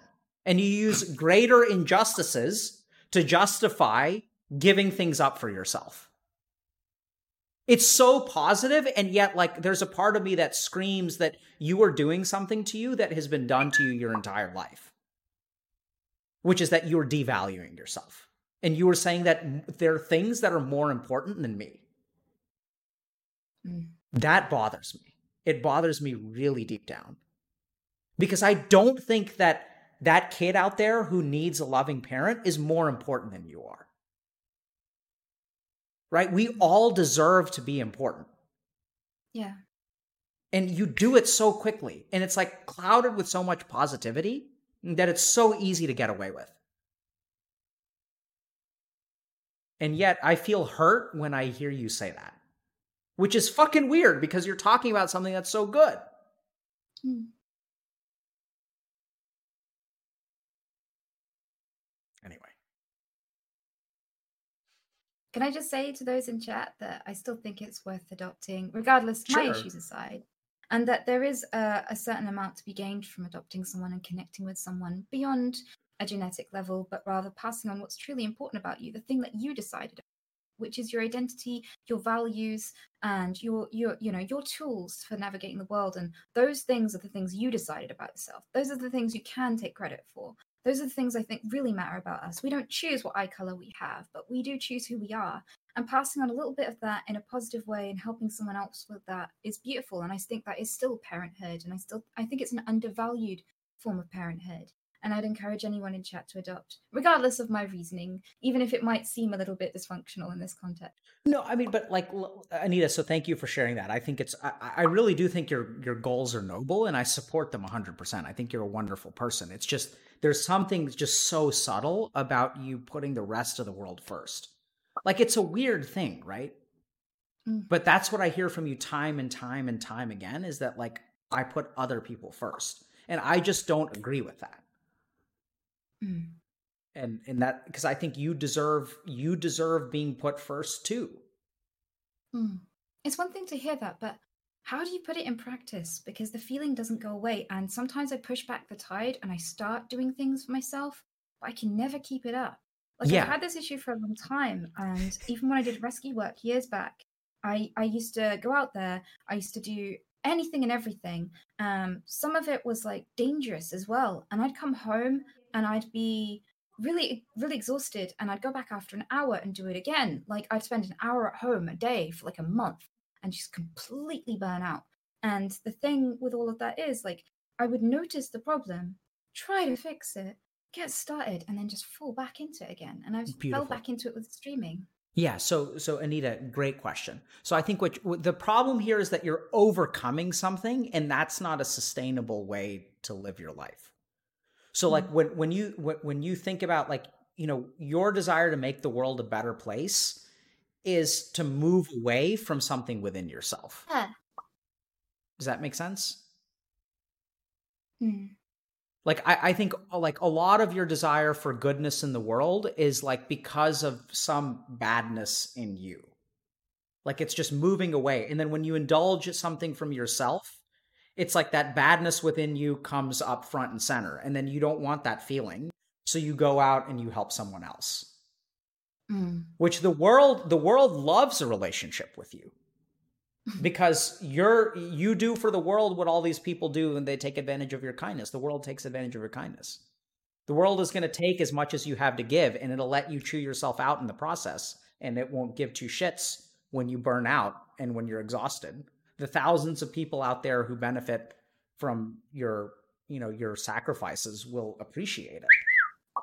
And no one will be left to care for you and that's completely fine and the mm. question is, how do you overcome that? I think you have to figure out where that sense that other people are fundamentally more important than I am comes from. And you have to explore like where you got that idea. And and I know I keep on harping on this. This may not be right, but like I I, I really do wonder if you harbor some kind of resentment from your mom for, towards your mom. And if you do mm. harbor resentment towards your mom, if you can acknowledge that, it may not be rational and it may not be fair, but you just have to like notice it, right? and and Mhm. for you to hold that your mom because you talk about your mom like an idealized figure right like you Mhm. talk about her like she's one dimensional like you talk about her his is intelligent and supportive and wonderful and ill and it's tragic that she like but parents are not one dimensional right all of us like i mean i hope i'm a good dad but i'm a fucking psychiatrist so i'm sure my kids are going to be fucked up one day because that's what happens statistically right? And so so i mean the, the truth is that there's no such thing as a perfect parent but what i hear you describe is a perfect parent and i think that's a problem.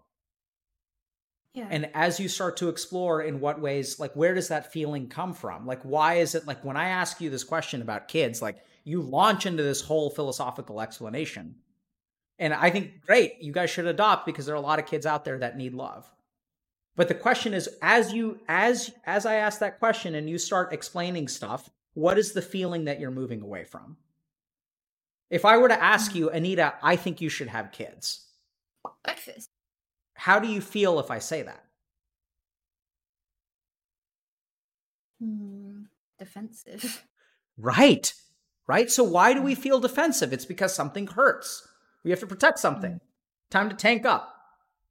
So what is it that hurts with the prospect of you having kids? Like forget about whether you actually should or shouldn't. That's your choice. If you want to adopt by all means go do it. But what I'm saying is like what what is it within you that you are feeling defensive about? Hmm.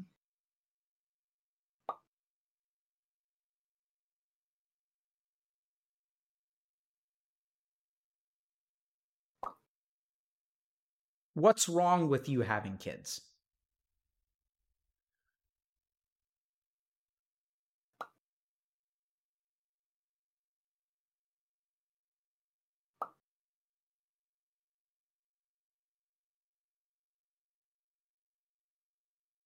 I, I think I think it's a I think it's a, a couple of things.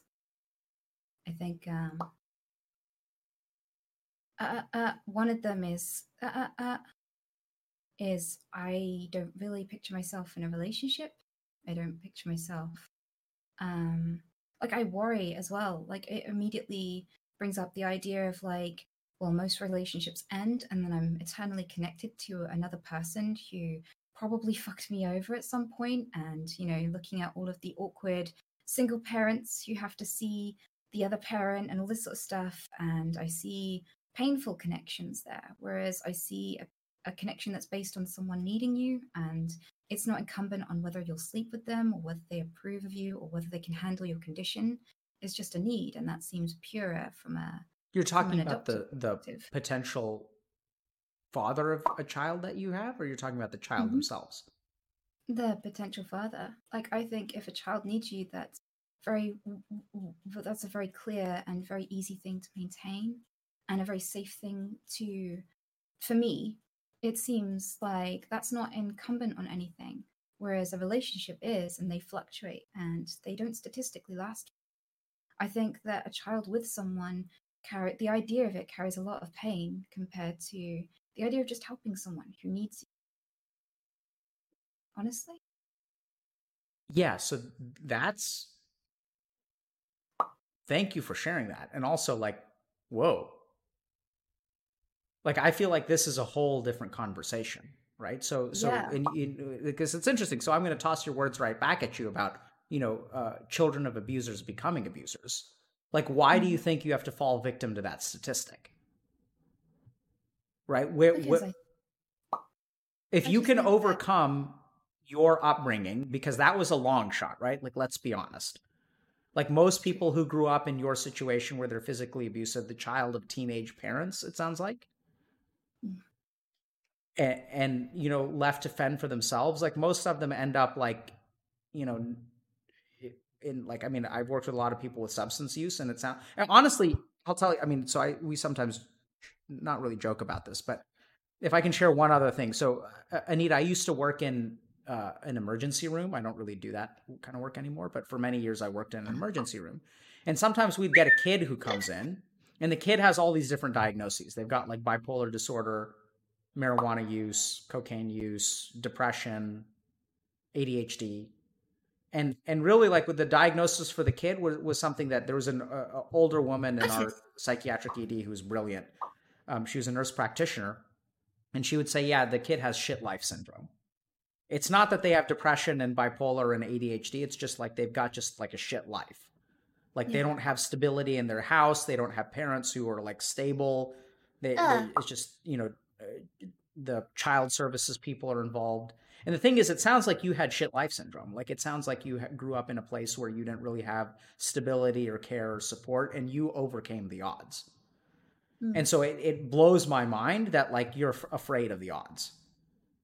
Right? Because if you've overcome such long ass odds to become the person that you are, who's caring and compassionate and resilient, Like, why on earth would you think that if you chose to spend the rest of your life with someone, and this gets into monogamy or whatever, so like, I don't even, let's not even presume that. I'm saying this is probably Mhm. a different conversation, but like, you have so many fears around. So your relation, your fear of having a child of your own has not. It sounds like it has nothing to do with the child. It has everything to do with the partner. Yeah. And so, like, I think if I mean, so that's got to be dealt with. That has nothing to do with adoption. That's just like what you know, like where do you get the idea that you know this is gonna like be doomed to disaster? Because that also hurts me to hear. Because I I I think that it's possible, and and you know I think it's possible for people to meet each other, to be invested each in each other, and to build a life with each other. And Yeah. the fact that you've taken that off of the table, I think, makes me feel sad. Hmm. I think I have some healing to do. I I spent several years in a DV situation. What is um, that? Domestic violence. Ah. Uh, so I had to flee someone. I had to give up my life. Uh, I was midway through studying. I got my degree. I was studying for higher education, and I had to just abandon it all, move, um, leave, leave all my friends to get away from it. Um, he tried to end my life. Um, It's fucking scary. yeah, yeah. Um, That explains a lot. yeah and Yeah. it's been hard to connect with people. Since i have succeeded i had another six year relationship after that um, but i that wasn't the best relationship either for for other reasons. He he never harmed me. But yeah i kind of feel Was he a taker? i yes.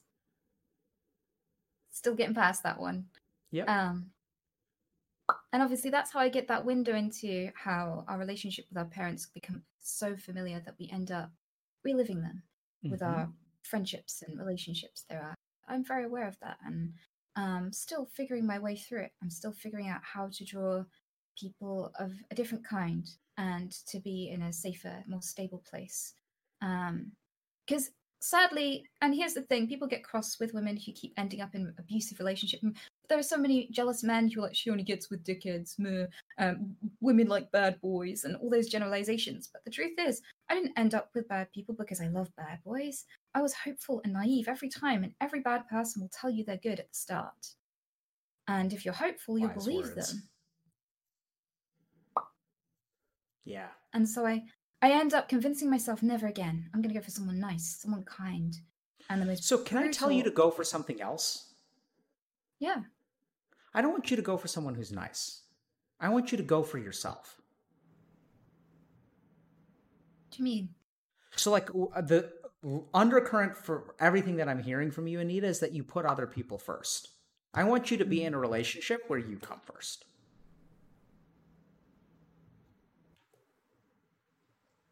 I don't even know what that looks like. Absolutely. And that's the fucking problem. That is the fucking problem. Is that you have no idea what it's like to put yourself first. You have no idea what it's like to be in a relationship where you get put first. And that I think someone in your fucking upbringing deserves some blame for.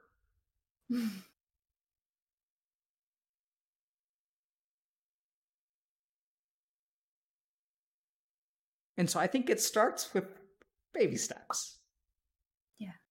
Get yourself some artwork. Spend some hmm. time painting and see what comes up. You're working with a therapist now? no, I don't have one right Okay. now. Okay. Well, okay. But then I I would say, like, and then, like, explore that, right? Like, what is that guiltiness? Like, that guiltiness is you putting yourself first. Like, fucking put yourself first. You deserve it. And you've already made a world, like, you've done enough. Like, you're already net positive, right? How many people did you send to your amazing therapist who is life changing? I don't know yet. I'm gonna have to ask her. It's like, I mean, if you if if you sent more than one, then you're net positive for life. Fine. So you deserve a break and like do something for yourself. Mm. And put yourself first. And you've done amazing. I mean, Anita, you've just done such an amazing job, but like your positivity is infuriating me because it comes at the cost of yourself. And you're 90% there, but that last 10% has to come from like loving yourself and choosing yourself and putting yourself first. We're here on Twitch where everyone is so fucking selfish, and I don't think they are, by the way. I have a better opinion of Twitch. I sometimes wonder. I mean, I realize when you're saying earlier about you know Twitch and failure and all that, losing income and all that kind of crap. I, I think I mean you must be right, and I can see that. And at the same time, there's a part of me that wonders about like how much of that is because of the way that you view the world. That if there's mm-hmm. love, there's gonna be taking away of love eventually. Mm. Right? Like I see that same dynamic of like when you look at Twitch, you're like, this is gonna be temporary. The gravy train is gonna stop at some point, and they're gonna abandon me yeah, yeah, you you don't know how on the head you are with that. My community will tell you as well because when I first arrived, I went from in 3 months I ended up with like 300,000 followers. Um the first 3 months like I went viral and it was scary, but I didn't get used to it. Everyone was like, "You're a big thing now." I was like, "No, I'm not. I'm viral. Everyone's going to go on to the next thing in a few days and everything will go back to 20 viewers again." And I just did not believe it. And I kept saying that any minute now, any minute now for like a year. I was like, "Any minute now they're all going to go." and they stayed and i've i've been like what like this has been like brain scrambling so, i've not i've i've never understood it yes and this is this is going to sound crazy but like i think twitch like this is going to sound fucking weird i think twitch is teaching you how to love yourself right because like this is exactly what happens to someone who's been in an abusive relationship after abusive relationship after abusive relationship after abusive relationship is they meet someone who's actually nice and they're like what the fuck is going on yeah yeah it's like, why haven't yeah, they abandoned me? Like, what is this? I didn't, I don't, this is not how things work. People get interested me in me for a time and then they start throwing rocks. Like yeah. where and then the longer they stay, the more confusing it gets. Yeah. And it's just bewildering because you weren't taught how this works. You weren't taught that you can have intrinsic value and that people can come around and hang around because they like you for who you are. Likes it. Yeah yeah and that that is something that i i've been genuinely confused by and sometimes people have like donated thousands of pounds or they have you know they've they've been following me for like 19 months and i'm like why are you still here? Like and i'm confused and I, I will openly express it i haven't quite learned how to come to terms with it yet because it is it directly it, it confronts something i don't know how to process. Yeah so uh, let me I'll leave you with this to think about, and then we'll see. I mean, if you have other questions and stuff, but I want you to entertain a crazy idea, okay? I want you to entertain that people can see value in you without you giving anything to them.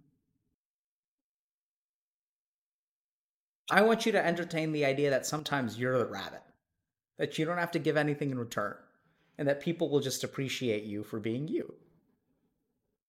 Mm and that you don't have to adopt or save animals or other things to be like valued in life that you can have i know it sounds crazy just intrinsic value. Not extrinsic value but just intrinsic value. That just by virtue of who you are you have worth.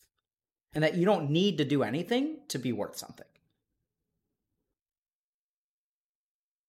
Yeah that makes so much sense if i picture it applying to somebody else. That's the weird thing. Like yeah. that's that's immediately when you're describing that, it's easier to remember and understand those words if I'm picturing us describing someone other than me. Which kind of emphasizes, yes, I think you're very much onto something. yeah, right? And so I think you've got to explore that. And I think it's it mm. literally, Anita, it starts with little things. Like it starts like, I mean, when you say people don't say you have nothing on your walls, like so get yourself something for yourself. Yeah. Like, do you have a bathtub? I do. Do you have bubble bath? No. Do you have things do you ever use the bathtub and enjoy being in a bathtub with like bubble bath or other kinds of bath bombs or whatnot? No, I I don't do that. Yeah. So I think you should try. Like I think you should st- start with petty and worthless indulgences. Because you're worth it.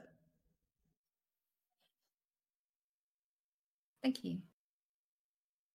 Any last thoughts or questions? No, I just wanted to say thank you for everything that you do. I think that honestly, I've I've watched a bit of your work before here on the channel, and I think the beauty of it is that um, a lot of what's being described is very normal human problems, and a lot of people in chat can definitely relate to it. You're helping people process themselves and the people around them, and contextualize behavior that they've seen or experiencing that they don't really understand yet and I see that fitting for place, fitting into place for people in chat. um, people who've seen your work, I've heard them talk about just in the brief periods that they've dipped in, it just transforming things for them. And I think what you're doing is beautiful. I thank you ever so much for bringing this to the platform because it's definitely what's needed.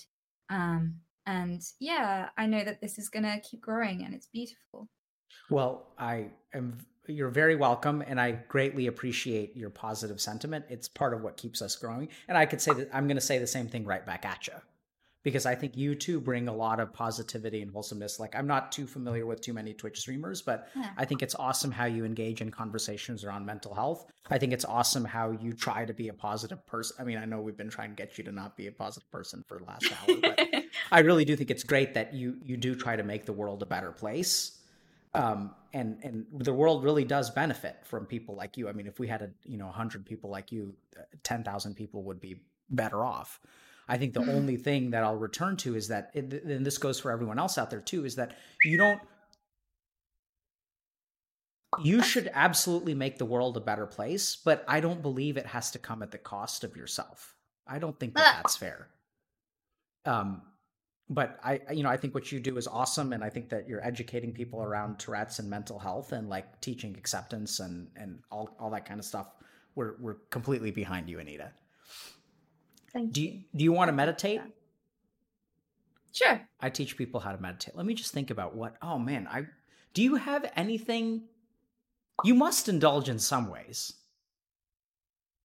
mm. right? Do you have junk food at home? I buy treats, put them in a box, and then feel good that I have them there, and then don't eat them. okay. So, do you have any treats at home right now? I do. Can you go get one? Yeah. Go get one. Okay, I'm gonna turn the camera off real quick. Sure. To go get it. Uh, is okay. it off now? Yep. So you guys yep. should try this too. Yep. Camera's off. Okay. Be right back.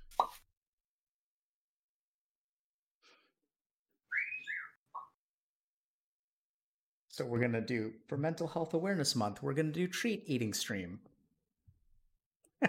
so if you guys have some kind of junk food or something, go get it. Right? Shouldn't be shouldn't be a, a big ask for for most of our audience.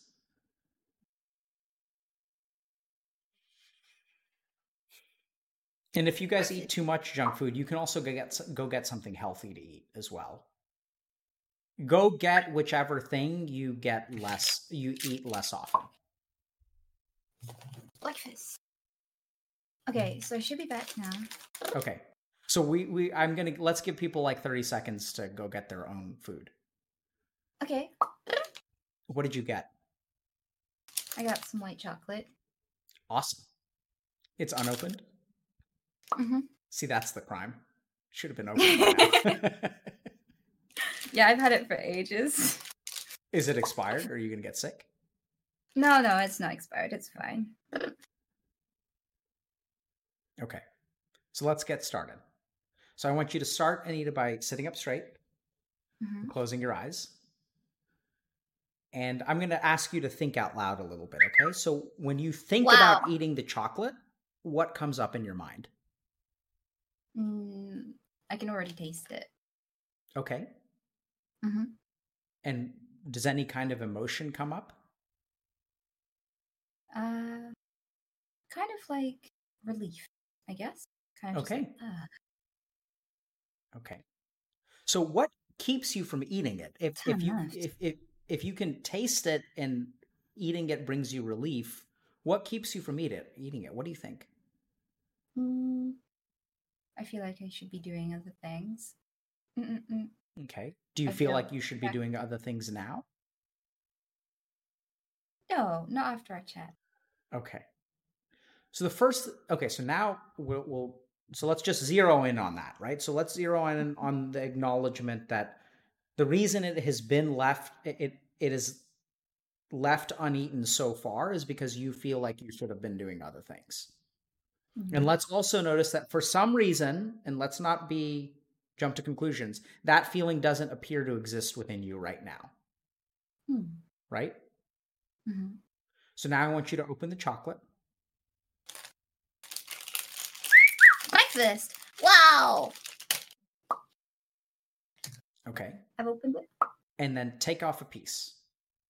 Mhm. Is it like a big? uh, It looks like I'm just looking at it. It seems like yeah, perfect. Okay, so close your eyes. Okay. Think about eating it for a second. Does any kind of Wow. resistance to come up? Tastes like your mother. Sorry. It does it does it what? Bre- Does does it- it bread? Does it? Does anything come up for you? No. Okay. So let's just notice for a moment that as her mind becomes less occupied, the tics increase. So that's completely normal. So now go ahead and take a bite of your chocolate. Just notice how it tastes. Hmm.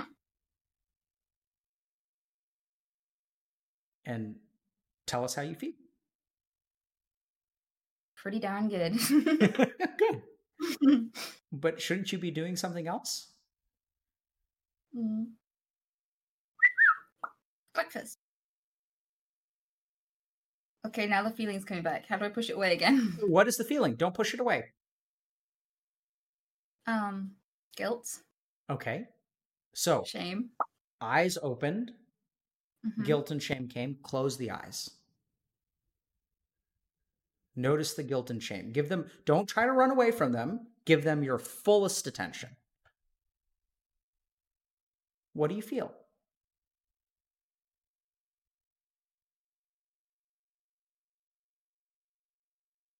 Like I shouldn't be doing this. Okay. So, where is that sensation that I shouldn't be doing this? Mm, I feel it like a squeeze. Wow, a squeeze on my chest, or Okay. I, I feel like pressure. Okay. So, you feel a squeeze and a pressure in your chest. So, I want you to do is take a deep breath in. Feel that squeeze expand and then relax and let it squeeze you. Let it squeeze. Let it contract your chest down. And now breathe into it. And then let it squeeze. And then a third time. Feel it expand that squeeziness and then let the squeeze contract back down. Let it deflate. And now continue your normal breathing and notice what's happening to the sensation within you. I feel like it is receding. Okay. I feel I feel like I feel like I feel like even just acknowledging that it's there helps me mm, to kind of shut it down. Like it feels less powerful when I actually facing it, Good. you know. So we're going to go to level two. Take another bite. And, and anticipate, let yourself recognize that that guilt, eyes closed, it's going to get stronger with your eyes open. Mhm.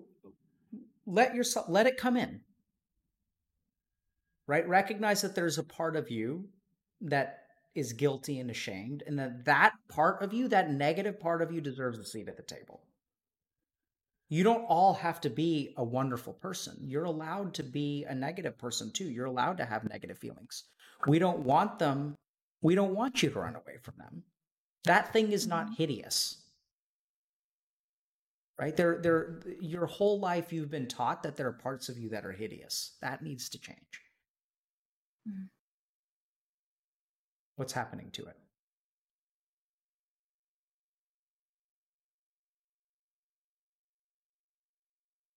So I'm just letting it be there.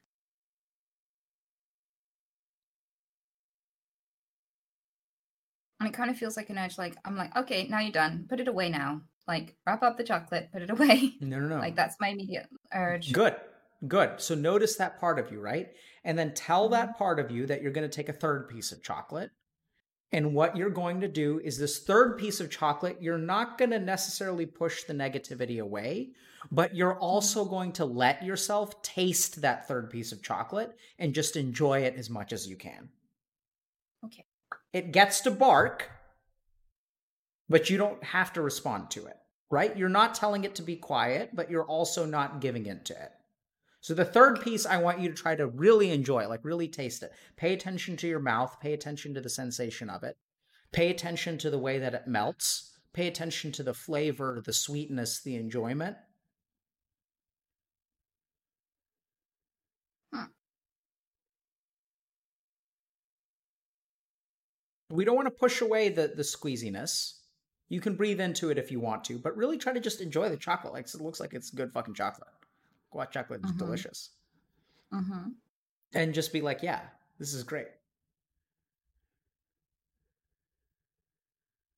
And the last question that I'm going to ask you, and you don't have to answer this the right way, you can answer it the wrong way, is Mhm. is it okay for you to do this? Is it okay for you to enjoy? Is it okay for you to not donate that chocolate to a homeless person? Stop reading my mind.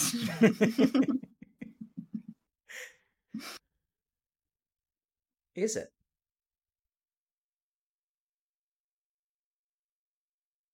Is it okay to feel both answers? Yes. That's the right answer, actually. Right?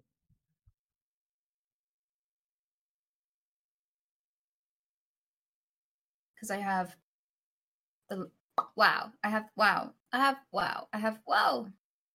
I have the mental answer and I guess the emotional answer, and they're both there. Yep. Good. So so now now we're going to come to a close with this practice. So just sit with both of those answers and see if you can find any emotional answer that resonates with your rational answer. Right? Can do you find any enjoyment within yourself? Yeah. So so notice that too, right? We don't necessarily want logic versus emotion. We want emotion versus emotion. We want you to recognize that there's a part of you that enjoys this experience and there's a part of you that doesn't enjoy this experience. Yeah. That actually the emotion that you feel is a judgment for the enjoyment. So that's actually more of a rational process than I think you give it credit for. Yeah. So there's emotion versus an emotion, and then there's rational thought versus rational thought. Judgment versus, yeah, of course it's okay for you to enjoy something. And then down here, there's a sense of tightness, and there's also a sense of like enjoyment or pleasure. Yeah. And Anita, you must do this. Okay, so you pick whatever it is, whether it's buying something for yourself, and and understand that one day you may adopt a child, or maybe you'll adopt half a dozen, because why adopt one when you can save six people? Like And then understand that one of the most important things that you can teach those children is how to appreciate who they are and how to derive enjoyment from life, yeah. right? And how are you going to teach them that unless you know it? That's very true. So do something for yourself. Do like you're going to notice it's like I don't know if you go to the grocery store because of COVID or whatever, but you're going to have a, a chance to indulge yourself and then you're going to rebel against it. Hmm But but support that part of you that bought the chocolate. That's the one that we want, right? Because in that moment, it's like, yeah, I'm gonna get me some chocolate. Yeah. and so support that part of you because that that part of you deserves a seat at the table too.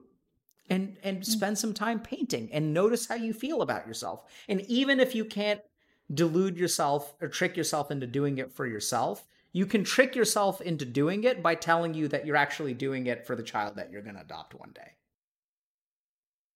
yeah. right? But do this. And for people who are at home, if you guys are way too indulgent, you can do the same exercise with something that is not good. I mean, that is good for you that you don't enjoy, and just pay attention to what happens in yourself. But anyway, thoughts or questions before we wrap up, Anita?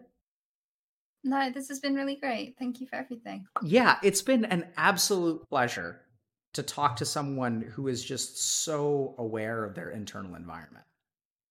Um, and and it's been awesome. And I think you're just an amazing person. And it's been a blast talking to you. Thank And you. it- If you want to talk again, we can dig into why the fuck this whole relationship thing and what you're afraid of there.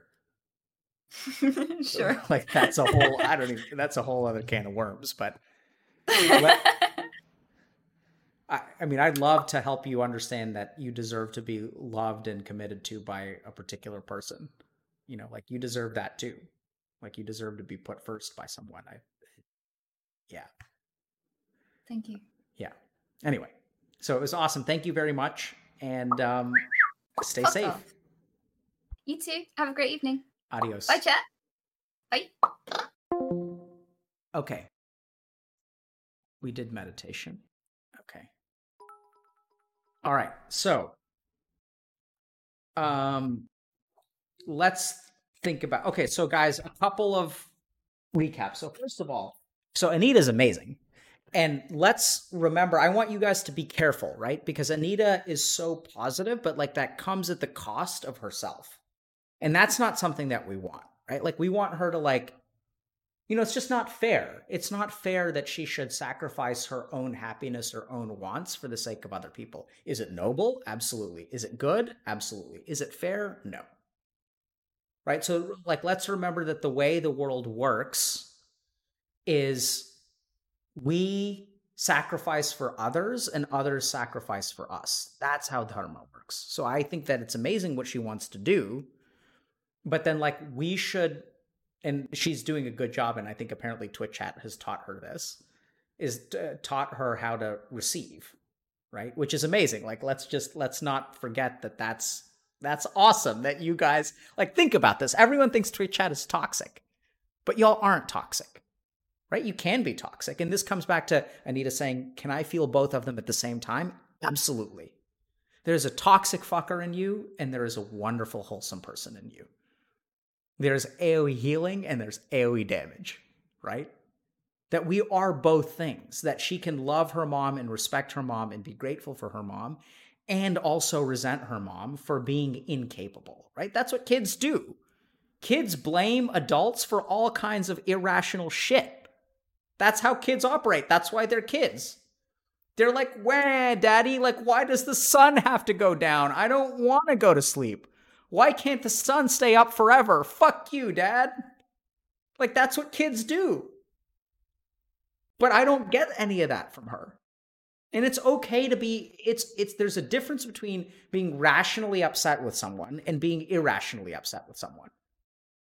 And like it's okay to be irrationally upset with someone. That's what most of being upset is. It's irrational. It's not logical, right? So it doesn't have to make sense and you don't have to dismiss it. You're allowed to feel the way that you, you do, even if it's completely incompetent.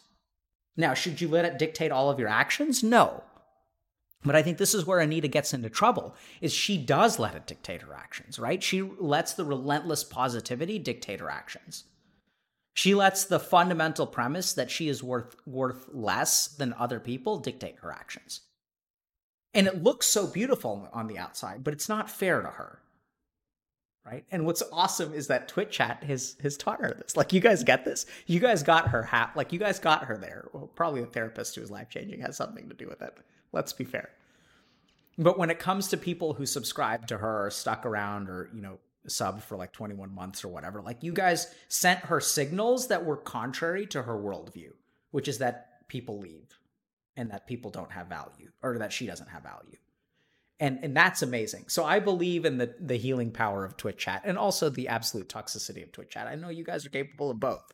That's why it makes it makes it fun. Um so listen, this has been fantastic. I you know, it was so interesting because when I when I talk to people who are so capable and so awesome, I always struggle with the sense of like whether I can help them in some way, not that I need to, right? It, but like Anita has come so far, but I want her to see that take that next step right? I, I really want her to. And and um, oh wow, Anita donated thousand dollars. Wow, thank you very much, Anita. Um, and yeah, I mean, I I think like this is what we've got to do. So this is what we want to do, right? So this is what we're doing right now. Is um, we are we are doing mental health awareness month, and we're going to help people.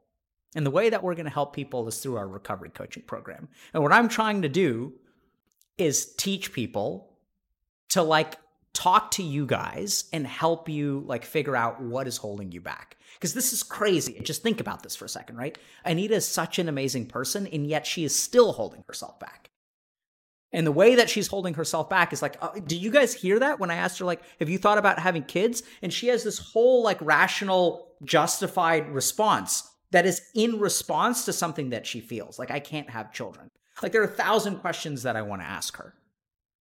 And at the top of the list is one that I think is incredibly hurtful, but I think she's got to explore, which is was she an unwanted child?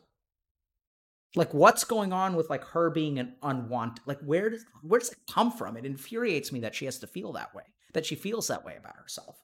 It's not fair. She, she shouldn't need to feel that way.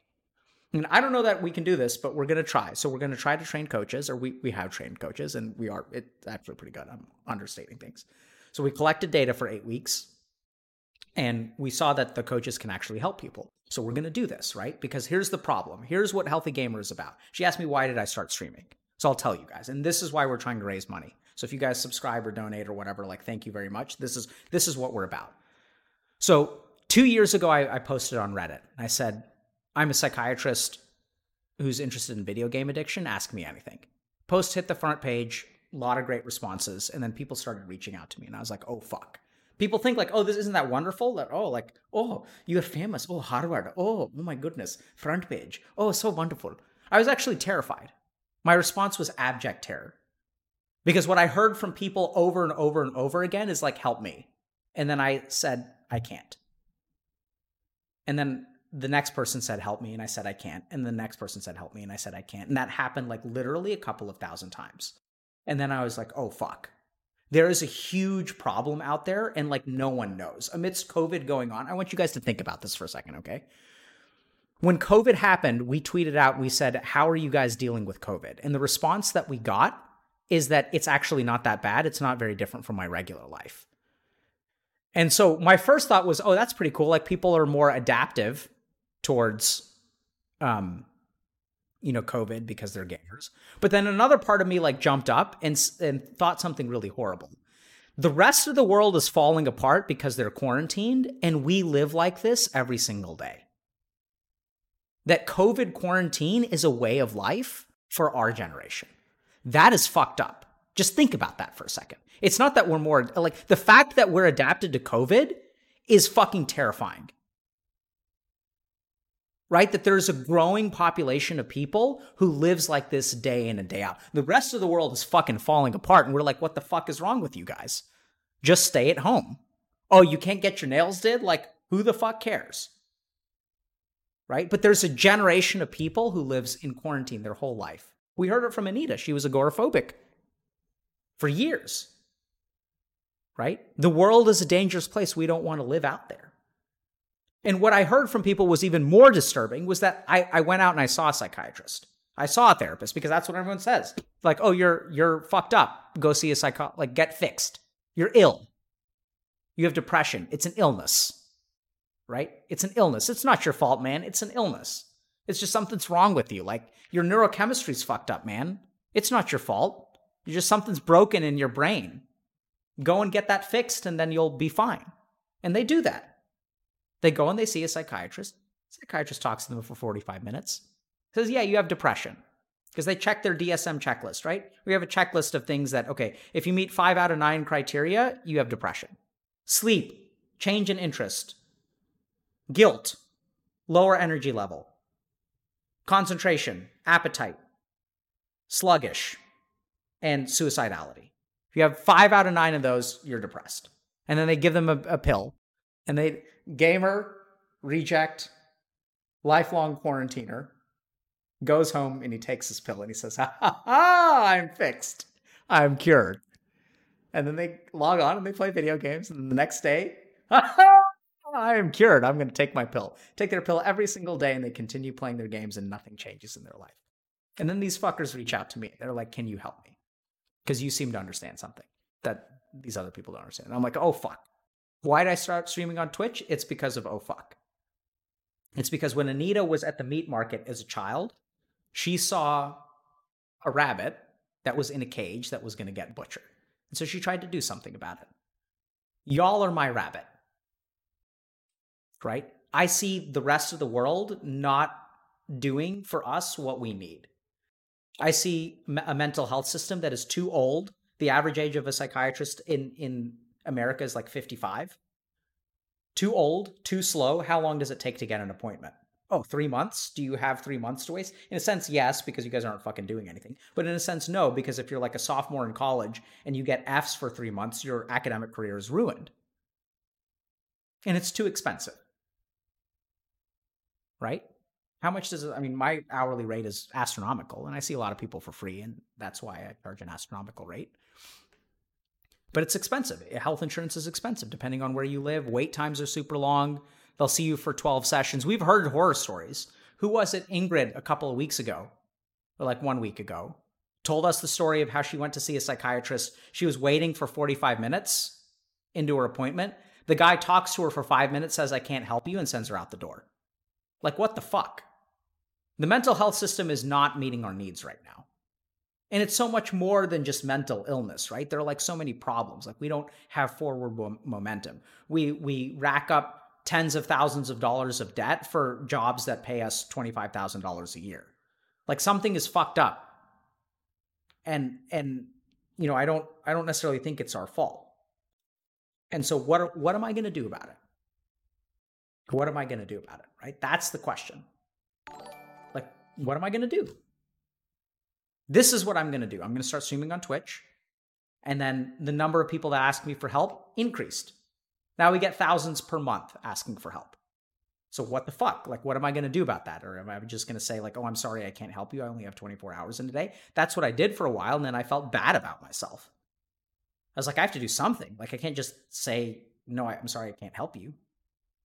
I got to do something. So I was like, okay, fuck. So we're going to start training people, and like, can I teach people to help other people? That's where our coaching program was born. Because I don't think that streaming is enough. Like I know that AoE healing is awesome and I believe that people get healed, but it's not enough, right? We got to do something about it. And so this is where our coaching program is born. This is why we have a Discord. This is why we have a community. I found out recently, this is amazing. So I didn't do any of this. This is our mods on Discord. They deserve a lot of uh, props too. So there's like a cleaning hour where people log onto our Discord and they clean together for an hour. We talk about our emotions, we talk about our feelings, we talk about all this kind of stuff. There's a coding workshop there's a book club. Because here's the thing the world is not going to help us, right? We've learned that. Like, it's not going to help us. Like, the world is not filled with people like Anita. If the world was filled with people like Anita, you guys wouldn't need to do shit. Because you could sit around and do, give life the 10% that you give it right now, and Anita will step in and give you guys 90%, and y'all will be fine. But the truth is that they're not going to give you 90%. I can't give you 90%. I can give you 20%. I can give you 30%. It's not fair. It's fair. It's not fair that it's 50-50. It's sad. But we're going to do it and you've got to do it too. So you've got to step up. You've got to take the time to get help, right? So that's why we're doing the coaching program. And we have way more people that want to be coached than we have capacity right now. So we're going to train more people. We've we've had thousands of people who want coaching, and not all of them can pay. So we're going to try to make it affordable, and that's why we're doing the stream because some of y'all are broke, which is fine. And we don't want to be an organization that turns people away due to, I mean, probably we will because we'd go under in a moment. But, you know, that's why we're trying to do stuff like this. That, you know, I, I try to, I mean, our retreat in 2019 was free. I don't know that we can do that again because the treat, retreat may be way bigger this time. I don't know when we're going to do a retreat, but it's one of our stretch goals. I absolutely want to do it. My whole fucking team is like, you can't do this, Dr. K. You can't open your doors to the internet because you don't know who's going to show up. But there's a part of me, the troll inside of me is like, yes, you can. Yes, you can. You can do something absolutely crazy because that's what streaming on Twitch is. All of my colleagues who were psychiatrists said, oh, you can't do this, you're going to get sued. So I hired some very expensive lawyers and they wrote me a lot of disclaimers, and then we'll see. So that's what we're doing. It's Mental Health Awareness Month. So become aware of your mental health show up here. We're going to be doing some fun stuff. We're going to be doing some educational stuff, probably a balance of both, right? So we're going to do a lot of fun stuff. And um, we may we, maybe you guys will get learn learn something. Maybe you guys will be healed in some way. And um, you know that's the goal. And then if you guys really want to, uh, yeah, um, join in and all of your donations and, and subscriptions and stuff really help. I, am by the way, I, I actually should just express my gratitude there because people like Anita and Lily Pichu and all of you guys who've been don- donating and supporting us, I just want to say like a genuine thank you because I was funding the shit out of my pocket. Now, like I, I can start contributing to my retirement and my kids' college funds and things like that. So thank you guys very much um, because it's great because now I don't, it's so awesome to not have to worry about paying my bills at the end of the month because I'm streaming instead of seeing patients. And I'm really, really grateful for that. And I want to do more, but I realized also that like I can't do it alone, right? I can't fund everything by myself. So that's why I'm just eternally grateful for like every little bit that you guys give. I know it doesn't seem like a lot, but no snowflake believes it's responsible for the avalanche. But we're all a bunch of fucking special snowflakes, right? So let's make a fucking avalanche and let's like let's make a difference. Let's support each other. Let's help each other out and and let's try to make the world a slightly better place. And let's game while we're doing it. Okay. So, I love you guys, Avalanche Pog, absolutely. You guys get that AoE healing is an avalanche, right? One snowflake is not AoE. An avalanche is AoE snowflakes. It's AoE. That's what's so great about it. All right. Okay, so we're gonna raid. Let's raid. Um, so I think uh,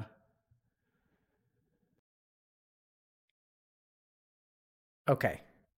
So you guys want to raid? We're gonna do an exercise stream, or hold on one second. The wife. Hello. Yeah. Okay. All right. All right. Uh, exercise stream. What do you guys think? Yeah, let's let's rate Anita, right? So let's send Anita some love because she, you know, um, and then, yeah. So what we're gonna do is, so I I've been told, um, can I let you guys guys in on a little a secret? So sometimes, apparently, when I ask for money, then what happens immediately is I raid someone else. And so I've been told from my team that when I'm when I'm asking for money, I should give you guys time to donate before I send you guys away and end the stream. my team is so mad at me. Oh, I'm so bad at this. oh god. Oh Twitch, I need so much help. I'm such a boomer. Boomer. Boomer.